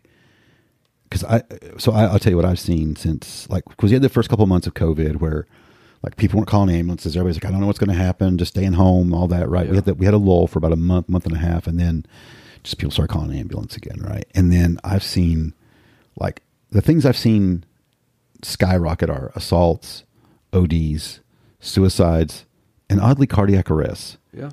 have just skyrocketed. I believe it. Um, it's it's stress. I think. I mean, I think it's a lot of it, man. I consider myself a, a pretty high functioning, like mindful person of you know my my mental and physical health, and like the last two years have been challenging. They really have, man. Uh, and you know, I'm very fortunate to be well prepared for all this stuff and have all these you know resources and networks in place. Have a good job. You Yeah. know, for, so if, if for me, I'm like looking around thinking it's crazy times. Like, Yeah. I'm sure some people struggling. Yeah, man. Because little, little from I went to job, went to work. You know, I I had to wear a mask. I hated that, but So but yeah, I mean, very little changed in a lot of ways for me. Other than like you know, like you had to deal with some of the you know the toilet paper shortage and Yeah, yeah. a few things like that, right? But it was just like ah, fucking crazy. a lot of people, you know, yeah, if you can't afford a place to live, or you know, you lose your job and you start spiraling down these Yeah, yeah, man. And rabbit holes, then oh fuck, dude, stress will kill you. Yeah, man. I can't imagine. Well, too, like I said, man, I've seen like ODs have. And substance abuse, yeah, Yeah. people, a lot of people, I'm sure, during the pandemic, um, during the lockdown, Oh yeah, mental health is aspects of it. yeah. Have you have you got well? You're not on the road anymore. I know. Not that you, but you know, I, I, I feel like you know we're running way more psychs now than ever, right? And just and it's such, it's weird too. Like I'll get some of these weird psychs where I'm like, you'll be like, you know, my ten year old kid's trying to kill me, and I'm like, I feel like maybe you should be able to handle that better. I don't know. Like I don't know. Maybe you can keep them. For, I don't know. You know, like it's but. But I- one thing I've seen too, man, I would, uh, you haven't been on the road in a while, but like I've seen, I see this weird demographic from like 18, 19 to 55, and mostly males now that are calling ambulances more than ever for like really just innocuous stuff. Yeah. And it's weird to me, man. Like I'm seeing more and more people call. It's like they want a government expert to come tell them what to do. I had a guy, I think I've talked about a couple of times, but this guy called for a paper cut. I mean, he's had this nice Audi R8. and He's like IT guy, six hundred thousand dollar house easily, you know. And I'm like, he's got a paper cut, and I'm like, hey man, you're gonna be fine. He's like, I think I should go to the ER. And I'm like, what if it gets infected? I'm like, just keep it clean, soap and water, man. He's like, I think you should have a doctor look at it. And I'm like, well, you can take yourself. He's like, I think I should go in the ambulance. I'm like, all right, man, let's do that. I mean, you know, like I can't tell him no, right? I mean, God, God forbid I say, hey, that. So if if I talk to the people I work for, they would say, no, you could tell them." I'm like, no, Uh, honestly, can I tell them no? I can't, right? I'll be like, look, I, I, you you can certainly go on your own, but it's always our recommendation you go by ambulance, right? Because we had to get them the spiel, right? Because what if they get killed on the way there with the paper cut, and then like suddenly, why didn't the ambulance take them? I don't know, man. It's Yeah. it's weird, man. but- Liability. yeah, man, and that's the thing. So much is driven by litigation and liability. It's really weird, man. I mean, it's got to be more so for you guys. Jesus. Oh yeah. Everything. Oh man. Hey, oh, I want to ask you something. About, this is more professional side of it, right? Tell me about arrest review, Arrest review. right? Because when you just give me an idea of how it works. So when you go in, right, you have to you have to write up the arrest, right, and you have to give it you give it to the jail. So the way it normally works is if you arrest someone, you write a probable cause affidavit with basically the facts of you know what happened, Right. and showing that you have probable cause to arrest this person, and you present it to a magistrate. Oh, I gotcha. So Austin just has a detective that is assigned to review all of the officers' probable cause affidavits before they go to the judge. I So it's just kind of like a put in put in a more experienced set of eyes on I gotcha. these affidavits to make sure that Then if it's not, then they got to give it back yeah, to the officer. if it's not, then they either you know can reject it or um, have them you know correct it if something's something's off on it. Yeah, I was just curious because we do a lot with like either the jail or you know, or like or we'll we'll go to the jail, which I can't even get into that. I after I retire, I will with the jail nurse because we all know how that works. But um, but you know, then the officer's like, "Fuck, I gotta go back through all through reverse review again because they gotta because then I gotta transport this person to the to to the Dell Seton or whatever, and then they got to come back, and then they say that seemed like the process starts over again, or I don't know, man. It's it's just uh, arresting someone from whatever just seems like is a that's one thing also in in the last few years has changed from being a fairly straightforward process to like very involved, very time consuming. Oh, that's got to be a pain in the ass. Even a simple, you know, misdemeanor arrest is like Well, and you're taking somebody off the street. How many? Like what? What? Like what's the average? Like two, three hours, four hours? probably, Yeah.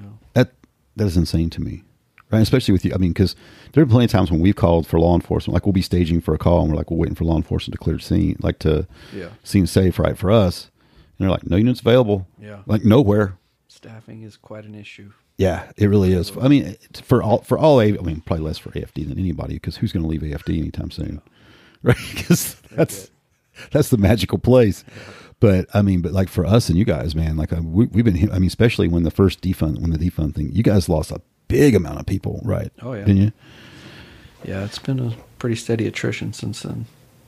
Man, that's got to be crazy. How how how far understaffed are you guys right now? Um, it depends on the model you look at. The last number I heard was we should have like bare minimum eighteen hundred, and we're down below sixteen hundred. Yeah, that's that's uh, crazy, but man. Realistically, for a city our size, we should probably have a lot more. Yeah, and Austin is to say it's growing exponentially doesn't even begin to cover Yeah, it. I mean, look at yeah, we have staffing numbers from like two thousand eight. Yeah, it's not even close. like, Especially in the last five years. Yeah. Because I mean, like, like out towards COTA, like it j- it's huge. like I've, I've driven out there recently. I'm like, oh, this is all city of Austin now, Yeah. Right? And I mean, and, I mean, they've got an aggressive annexation plan, right? I've seen it, man, and it, it's they're like, because it's just it's tax dollars. Mhm. And when they because have they taken over Steiner Ranch yet or not? City of Austin, I can't remember. about that's Steiner Ranch. Is that Edward? No, that's not. Is it? It would be Adam. Adam. That's Adam. Yeah, yeah, yeah, man. But like that whole area, man, is because it's part Austin, part TCSO. Yeah, it's weird out there. It's one of those you look at the map and it's all Yeah, yeah. It's it's quirky, man. It's it's weird how like with public safety as a whole in this area, right? Because you've got some of the areas of TCSO, and then for Austin that sort of intermingle, and then you've got like the the, the ESDs or AFD that sort of intermingle with certain areas, and then it's and in Austin, you is just the entire city and county. Yeah. but it it's crazy, man. How Austin's a quirky city in a lot of ways. Yeah, it is. Yeah, it's you grew up here though, right? Yep. Where'd you go to high school? Bowie. Bowie. Oh shit! Nice man, that's awesome. OG South Austinite. That is OG. Isn't that where Robert uh, Roger Huerta went to school at? No. Oh, he went to- I think he's a year older than me. Yeah. Uh, he went to Crockett. Yeah, that's right. That's right. I wonder what he's up to. I think he's living in Thailand Yeah, now. I saw, I saw his, his little Thailand documentary. God damn it, dude! Thailand's. Have you ever been? No, it's fucking amazing, on my bro. bucket list. I went in the military for Cobra Gold, and then I, I went back for like three months and tried to figure out how to work there and live there. Yeah. And uh, I was unsuccessful then. That was like '87. eh, Well, end of '87, first of '88. But man, it's I was it was only in a Muay Thai then, which it'd been amazing if I had been. But man, I just that is an amazing country, and you can live there so cheap. Yeah. Dude, it's fucking. But the the I've looked a lot, but like just to go back there and train, the flight there is expensive. But you can, my thing, is the flight, dude, you can you time. yeah you can. The flight's it's long. I think it's sixteen hours, but but like you can stay at Fairtex for like two three hundred bucks a week in an air conditioned room. Yeah. Right. You know, and just stay at Fairtex or like there's plenty of Thai camps there. You could just I mean, and the jujitsu there, the the Muay Thai there is it's a fucking another level, man. It'd be amazing. Yeah, they've they've gotten um, since MMA's gotten popular. They have a lot more jujitsu there now. it's interesting how I mean jujitsu has it's just this explosive growth, man. And two, uh, you know, this like you can still train with the like. I mean, you can still. It's harder now, but like to, to get a Rickson seminar or or Henry Akins, you know, even now is like sort of the old guard now. You know, like you can still train. Oh, Royce Gracie's still doing seminars. Yeah. You know, and fuck, You can still you can the lineage is still so close to the founders. Yeah. that you can still train with people that, but and that is cool. And um, but at the same time, it's getting revolutionized. And the It really is. I mean, as someone who's been doing jujitsu for coming up on 20 years, like I'm still seeing new stuff out there. Yeah. You know, maybe not completely revolutionary, blow my mind, but Yeah. you know, just the way people are teaching and some of the, you know, leg lock entries and stuff. Yeah, man. Is just could- like this stuff is still developing. Yeah, because you remember when, when leg locks were like, uh, you know, like especially if you were more from a heavy Brazilian lineage, Yeah. like you don't do leg locks. don't do that. Yeah, but like now, I mean, well, fuck Danaher, man, the Danaher Death Squad put it up, and then everybody's doing leg locks, right? And like it's, it's, it's, I mean, you see it, in especially a lot of tournaments, like a lot of the EBI stuff, right? It, with, uh, with you know, with that rule, with the EBI rule set, Yeah. man, it's it, guys are just going straight for legs. Oh yeah. And it's because I've had somebody fuck up my. Yeah. Usually somebody get a little too overzealous with it. That's that. Well, I, mean, too, you know, if you think think about 20 years ago, having a knee, having an ACL blown or something like that, you're living in Brazil would probably be like pretty impactful on your life. Yeah. You know, so getting caught in a heel hook and having your knee blown apart, putting you out of work, and maybe, you know, they didn't have the technology to Yeah, that's true. repair knees the same way or, you know, efficiently. Yeah.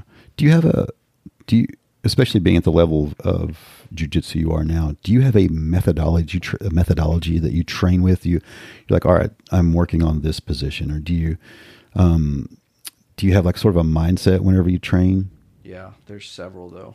You know, Okay. Um, there are times when I'll handicap myself and be Hmm. like, okay, I'm only going to go for arm bars today, or I'm only going to arm bar the left arm, or I'm you know only going to finish with a triangle choke, right? Hmm. So I can like handicap myself that way. Um, same thing with like guard passing. I can say, okay, I'm only going to pass guard using this method on this side. Um, sometimes I'm reactionary, like I'm feeding off of what the person's doing and playing like a defensive reactionary game. Other times I'm aggressive, you know, like this is my game plan and I'm going to establish it. So Yeah. there's definitely a lot of different mindsets I have. Sometimes it's just roll, sometimes it's just Just flow. you know, yeah, just flow, have Yeah. fun. Nice. Sometimes it's more competitive. Yeah. Um yeah. Is there anybody that you would haven't got to train with yet that you would love to train with? Um Rickson. Rickson would be amazing. Fuck. I got to train with Danaher, but not not a lot. Yeah. Um, so you know, I've been up there to Renzo Gracie Austin where he's at. Yeah. But he's a guy. Yeah, you could pick his brain for the next twenty years. Oh yeah. You know. Yeah. Didn't he have a master's in philosophy or something Yeah. like that? Is it? Yeah. Yeah. What it it doesn't um Tait Fletcher also in his, like, is in his he's got a bachelor's in like philosophy or English lit or something like that. I can't remember what it was, man. but it's interesting how many guys uh, you know who like well educated. But that's one thing about jujitsu too. Like you, you could go and you're like there's a doctor and then there's a IT tech guy and there's like you know a cop and a you know and there's a plumber. It's, That's the thing about jujitsu. It really is a it's a very uh, uniting thing. I think in a lot of ways. It is, and I feel like one of the reasons I have such a diverse set of friends and people is jujitsu. You know, because we all get in our own little bubble, and you hang out with people we know or work with that are kind of in our same social circle. Yeah. yeah, jujitsu. You meet meet all kinds of people. You really do, man. You really do. Like I said, it's, you're always in that moment. So, um, more along the lines of questions for the podcast, dude. Like, do you what do you carry for your EDC every day? Do you is there anything specific that you carry? Any things that are like your things? So, as far as the gun, time of year is a big part. Big, I get that. I get that. Um, you know, because in Texas, when it's hot, Oh, like t- like the last month. So, I, the gun varies. Sometimes I carry a full size M&P Mm. 2.0 with an Aimpoint ACRO. Um, sometimes I carry an FN mid size, which is similar to like a Glock 19 Yeah. size. And there are other times I have a Kahr PM9, just single Oh, nice. stack, nine millimeter. Yeah. So I'd say those three kind of, uh, depending on what I'm wearing and the where Yeah. I'm going, you know, a little assessment of that. Yeah, I gotcha. Am I going down to CVS or am I going to downtown Austin? Yeah. Um, I carry a SOCP dagger. Nice.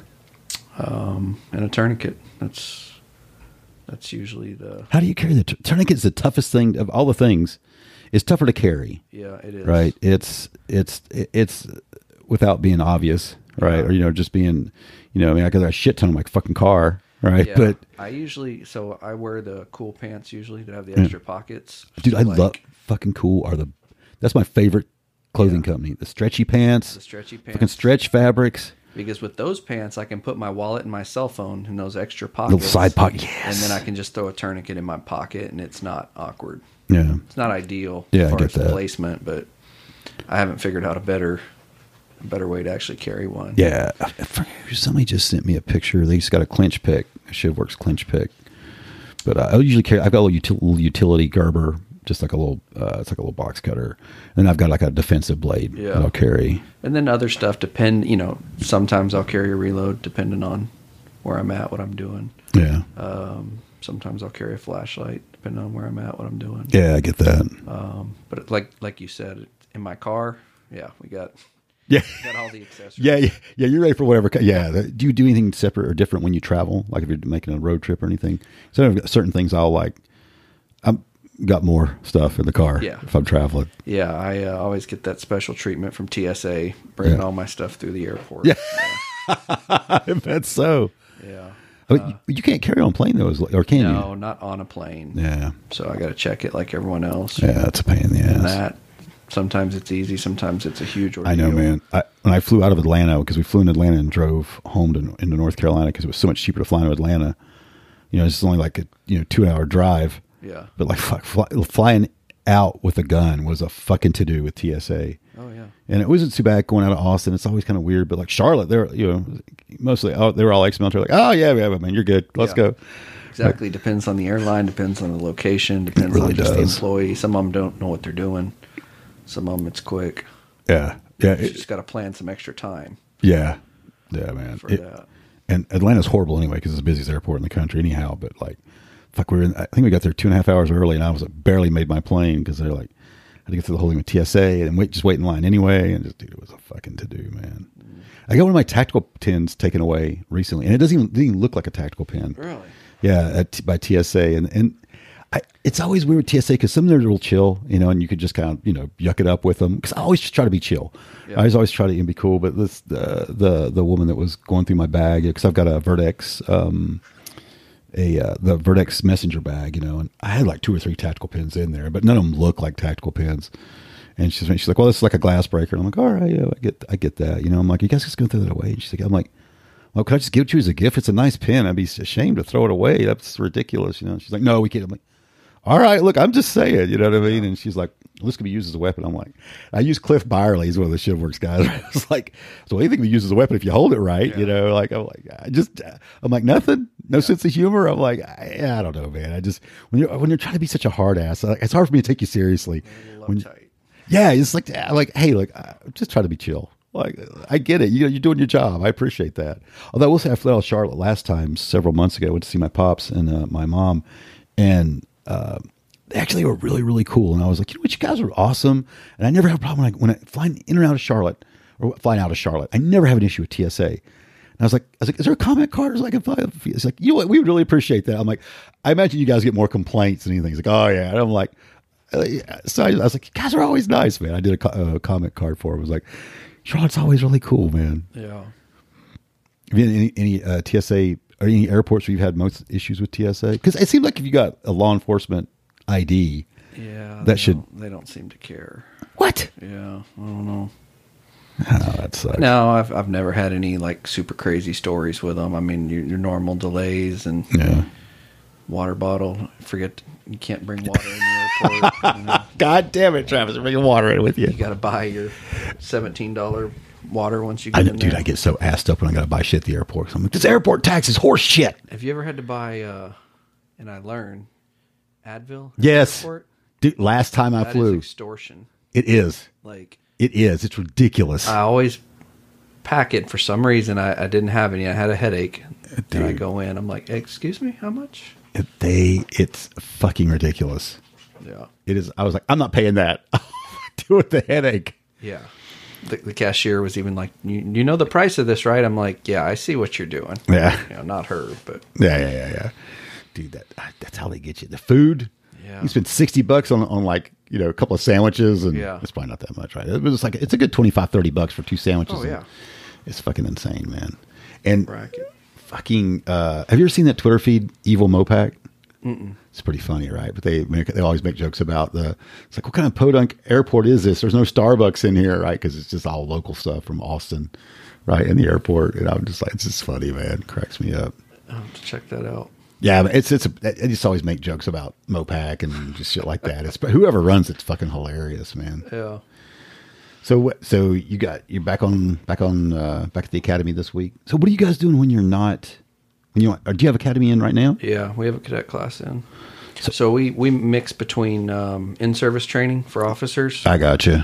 and then when we have cadets, we you know we have them. So we do both. Our unit trains cadets and in service officers. Oh, that's cool. We also help with firearm stuff, qualifications, and Yeah. things like that. So always something going on. Yeah, dude, I gotta hook you up. A friend of mine was just on um, Vance McMurray. He runs this. Com- Wait, have you met him? He has Autotelic Performance Solutions. He hooks this machine up to you, and he can make you shoot faster and more accurate. Like within, I think about- I've heard of. Yeah, I think I have met him. I think he's worked with some of the SWAT guys so far, but he's doing the. He's coming out. uh, He's coming on my shift at the beginning, and he's going to do the the thing on me. Yeah. Um, Tuesday, he's coming up to my medic two shift, and then he. Um, but he's. I don't know if I can say.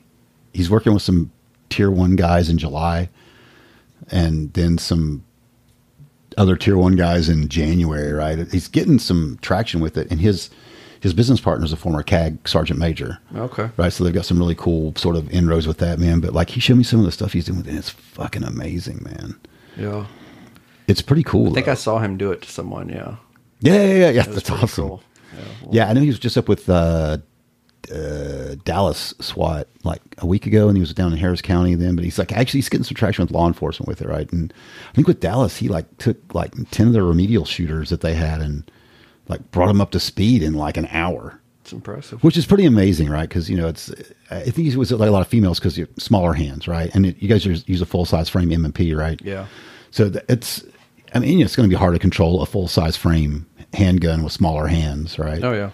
So that's interesting. But I didn't. But he was able to get them up to speed. So it's. I mean, fuck. I really want to try on the range now Yeah. and see because like I could always I always use help, right? I only have an egger, man. Always take help. Dude, that's the thing too, man. With like shooting is such a perishable skill. Yeah. It's you know like it's in.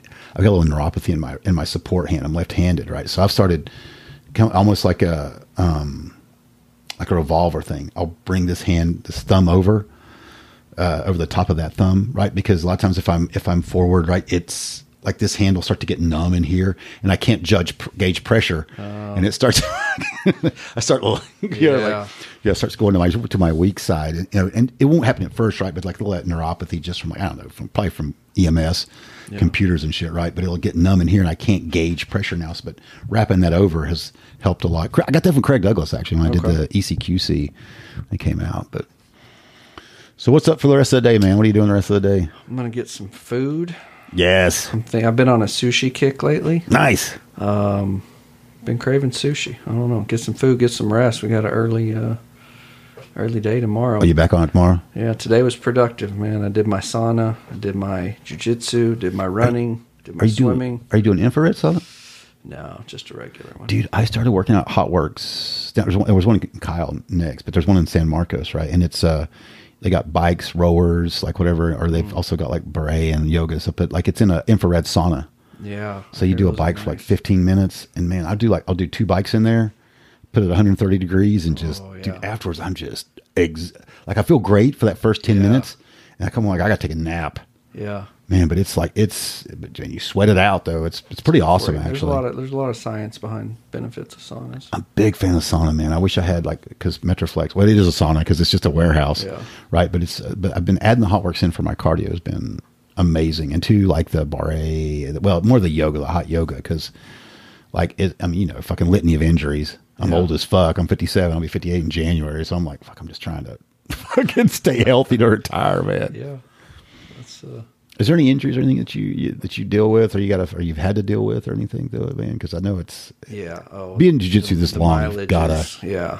You know, it's so I have neck issues just from Hmm. chronic being stacked, probably. Yeah. You know, like it's one of those things where, like the normal level of pain, right? Yeah. Maybe around a two. Yeah, And then, right. uh, you know, someone someone twists my neck wrong or cross faces me or something, man, I'll be looking looking wrong for two weeks. Yeah, dude, that's tough. Um, had some ribs tear.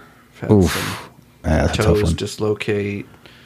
Yeah, Uh, I've had a the rib in the back along my spine because it just kind of sits in a little cup. Yeah. and I've had it popped out in jujitsu. You know, and like I was just like this, this, just this kink in my back. I, could- I, a Rosti finally, uh, Doctor Jones, man, fucking Dustin Jones here in Kyle. He's like, oh yeah, your ribs out. He popped it back in. It was like I was like, oh my god.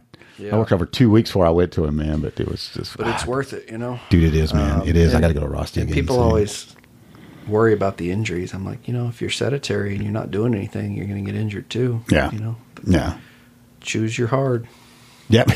that's good, man. Chad Lyman. Dude, Choose that's good, heart, man. yeah. Have you ever met Chad? Oh yeah. Dude, he's a good dude, man. I had him on um, probably six or seven months ago, man. Such a great guy, dude. He is a solid dude. He is. He's uh, inspirational. He is, man. He is. He is. He lives it. You know. He's one of He really does, man. He really, really does. He's awesome, and man, I gotta get you, I gotta get you with Cecil Burch too, man. And, and Yeah, I've heard Guy- of him. and Uh, Guy Schnitzler, heard man. good things. Yeah, you guys would definitely gel. Definitely the same sort of like very laid back, just just that chill mindset. You know, like some guys are so much.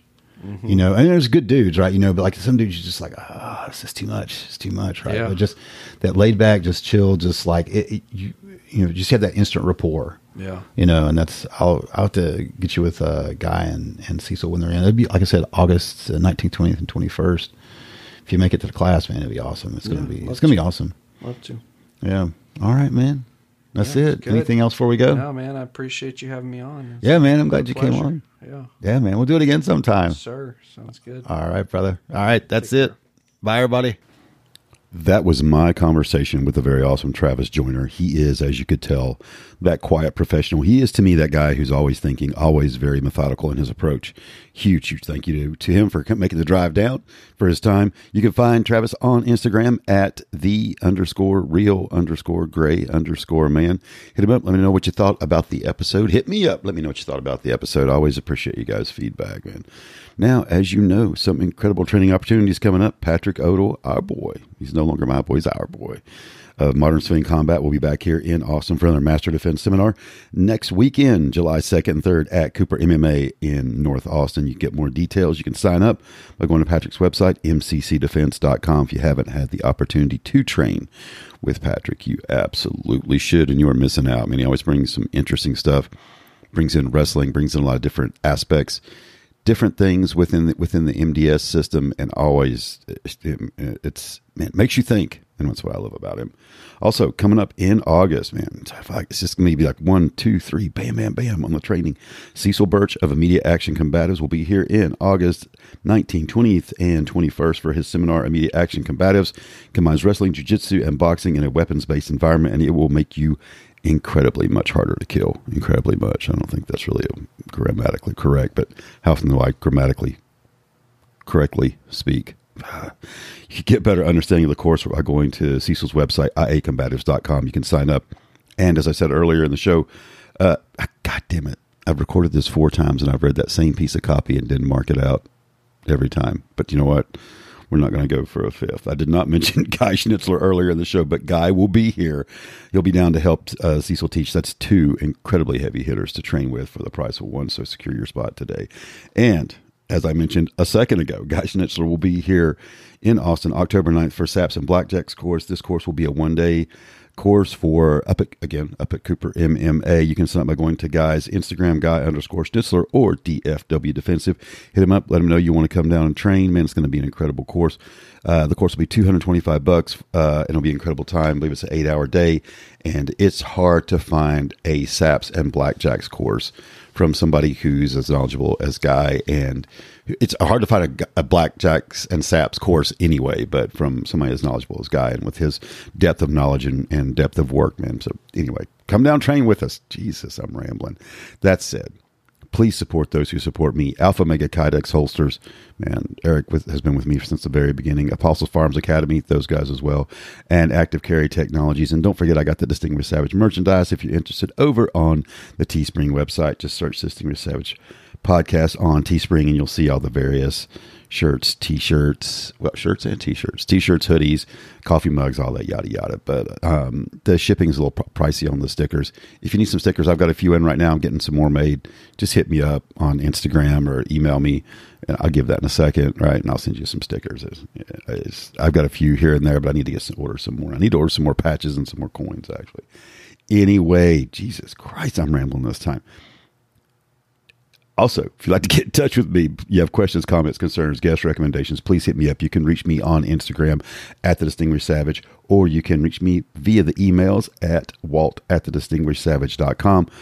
You you can't find me. I mean, you can find me on Twitter, but I'm rarely on there. CDS ATX all caps. I don't check Twitter, so there's that. Also, if you want to support the show, there's a few things you can do. It would mean the world to me if you'd please leave a review on iTunes or whatever podcast player you listen on. Really helps me get the show out there, and please share it with someone you may think may dig the show. I always appreciate that. As always, I appreciate all of you who make the time or and who take the time to get in touch with me. And I'm, I'm humbled and honored that you guys give up a little bit of your time and of your day to listen to me ramble on, as I seem to do at the end of these podcasts. Also, one note on this: uh, Matt Estridge will be coming on this morning. Uh, actually, so we'll be I'll be putting that podcast as a bonus episode out later on this week. But man, super excited to talk to that guy. But till next time, remember: clothes may make the man or woman, accessories make the gentleman or lady, but critical thinking skills and a lethal skill set make the savage distinguished. Bye, everybody.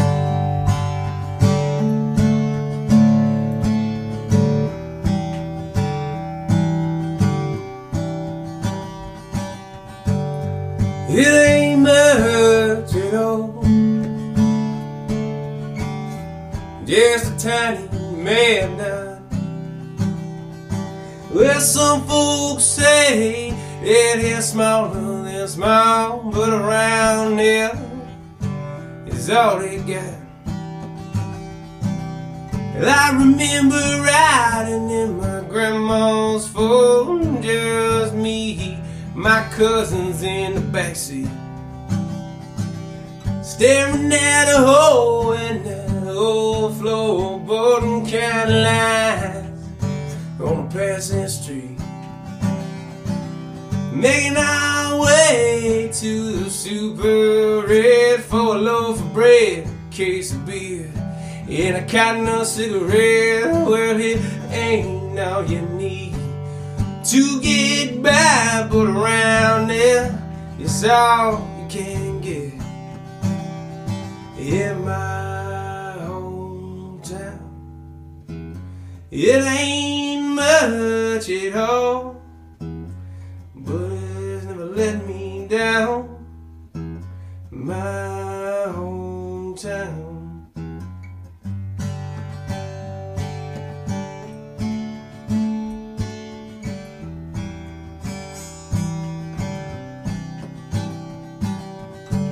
I learned to drive on them gravel granddaddy's shop. That's always tired from my head to my toes, but my old man taught me not to stop. Friday rolled around and work ceased to be. I was out there drinking on that town. A couple of my closest friends and me trading our dreams, picture rounds. At closing time, we'd head on to the lake to sip on whiskey and cast some lines. Never caught any more than we could keep, and we lied about the ones we left behind in my It ain't much at all, it's got the biggest catfish around my hometown.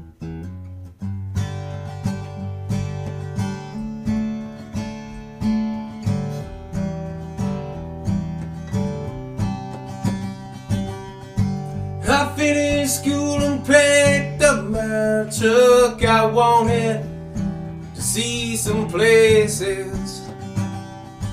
I headed out west just to try my luck, I was seeking fame and endless wealth. But I stopped out there and I set up shop. Lord, I heard the weather, it sure was fine.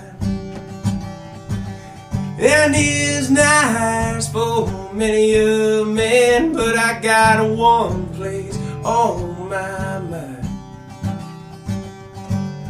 Dogwood flowers and tall pine trees and mountain streams that flow to forever. With the prettiest whim your eyes have seen, my traveled eyes have known none better than my It ain't much at all, but it's where I'm bound. My hometown.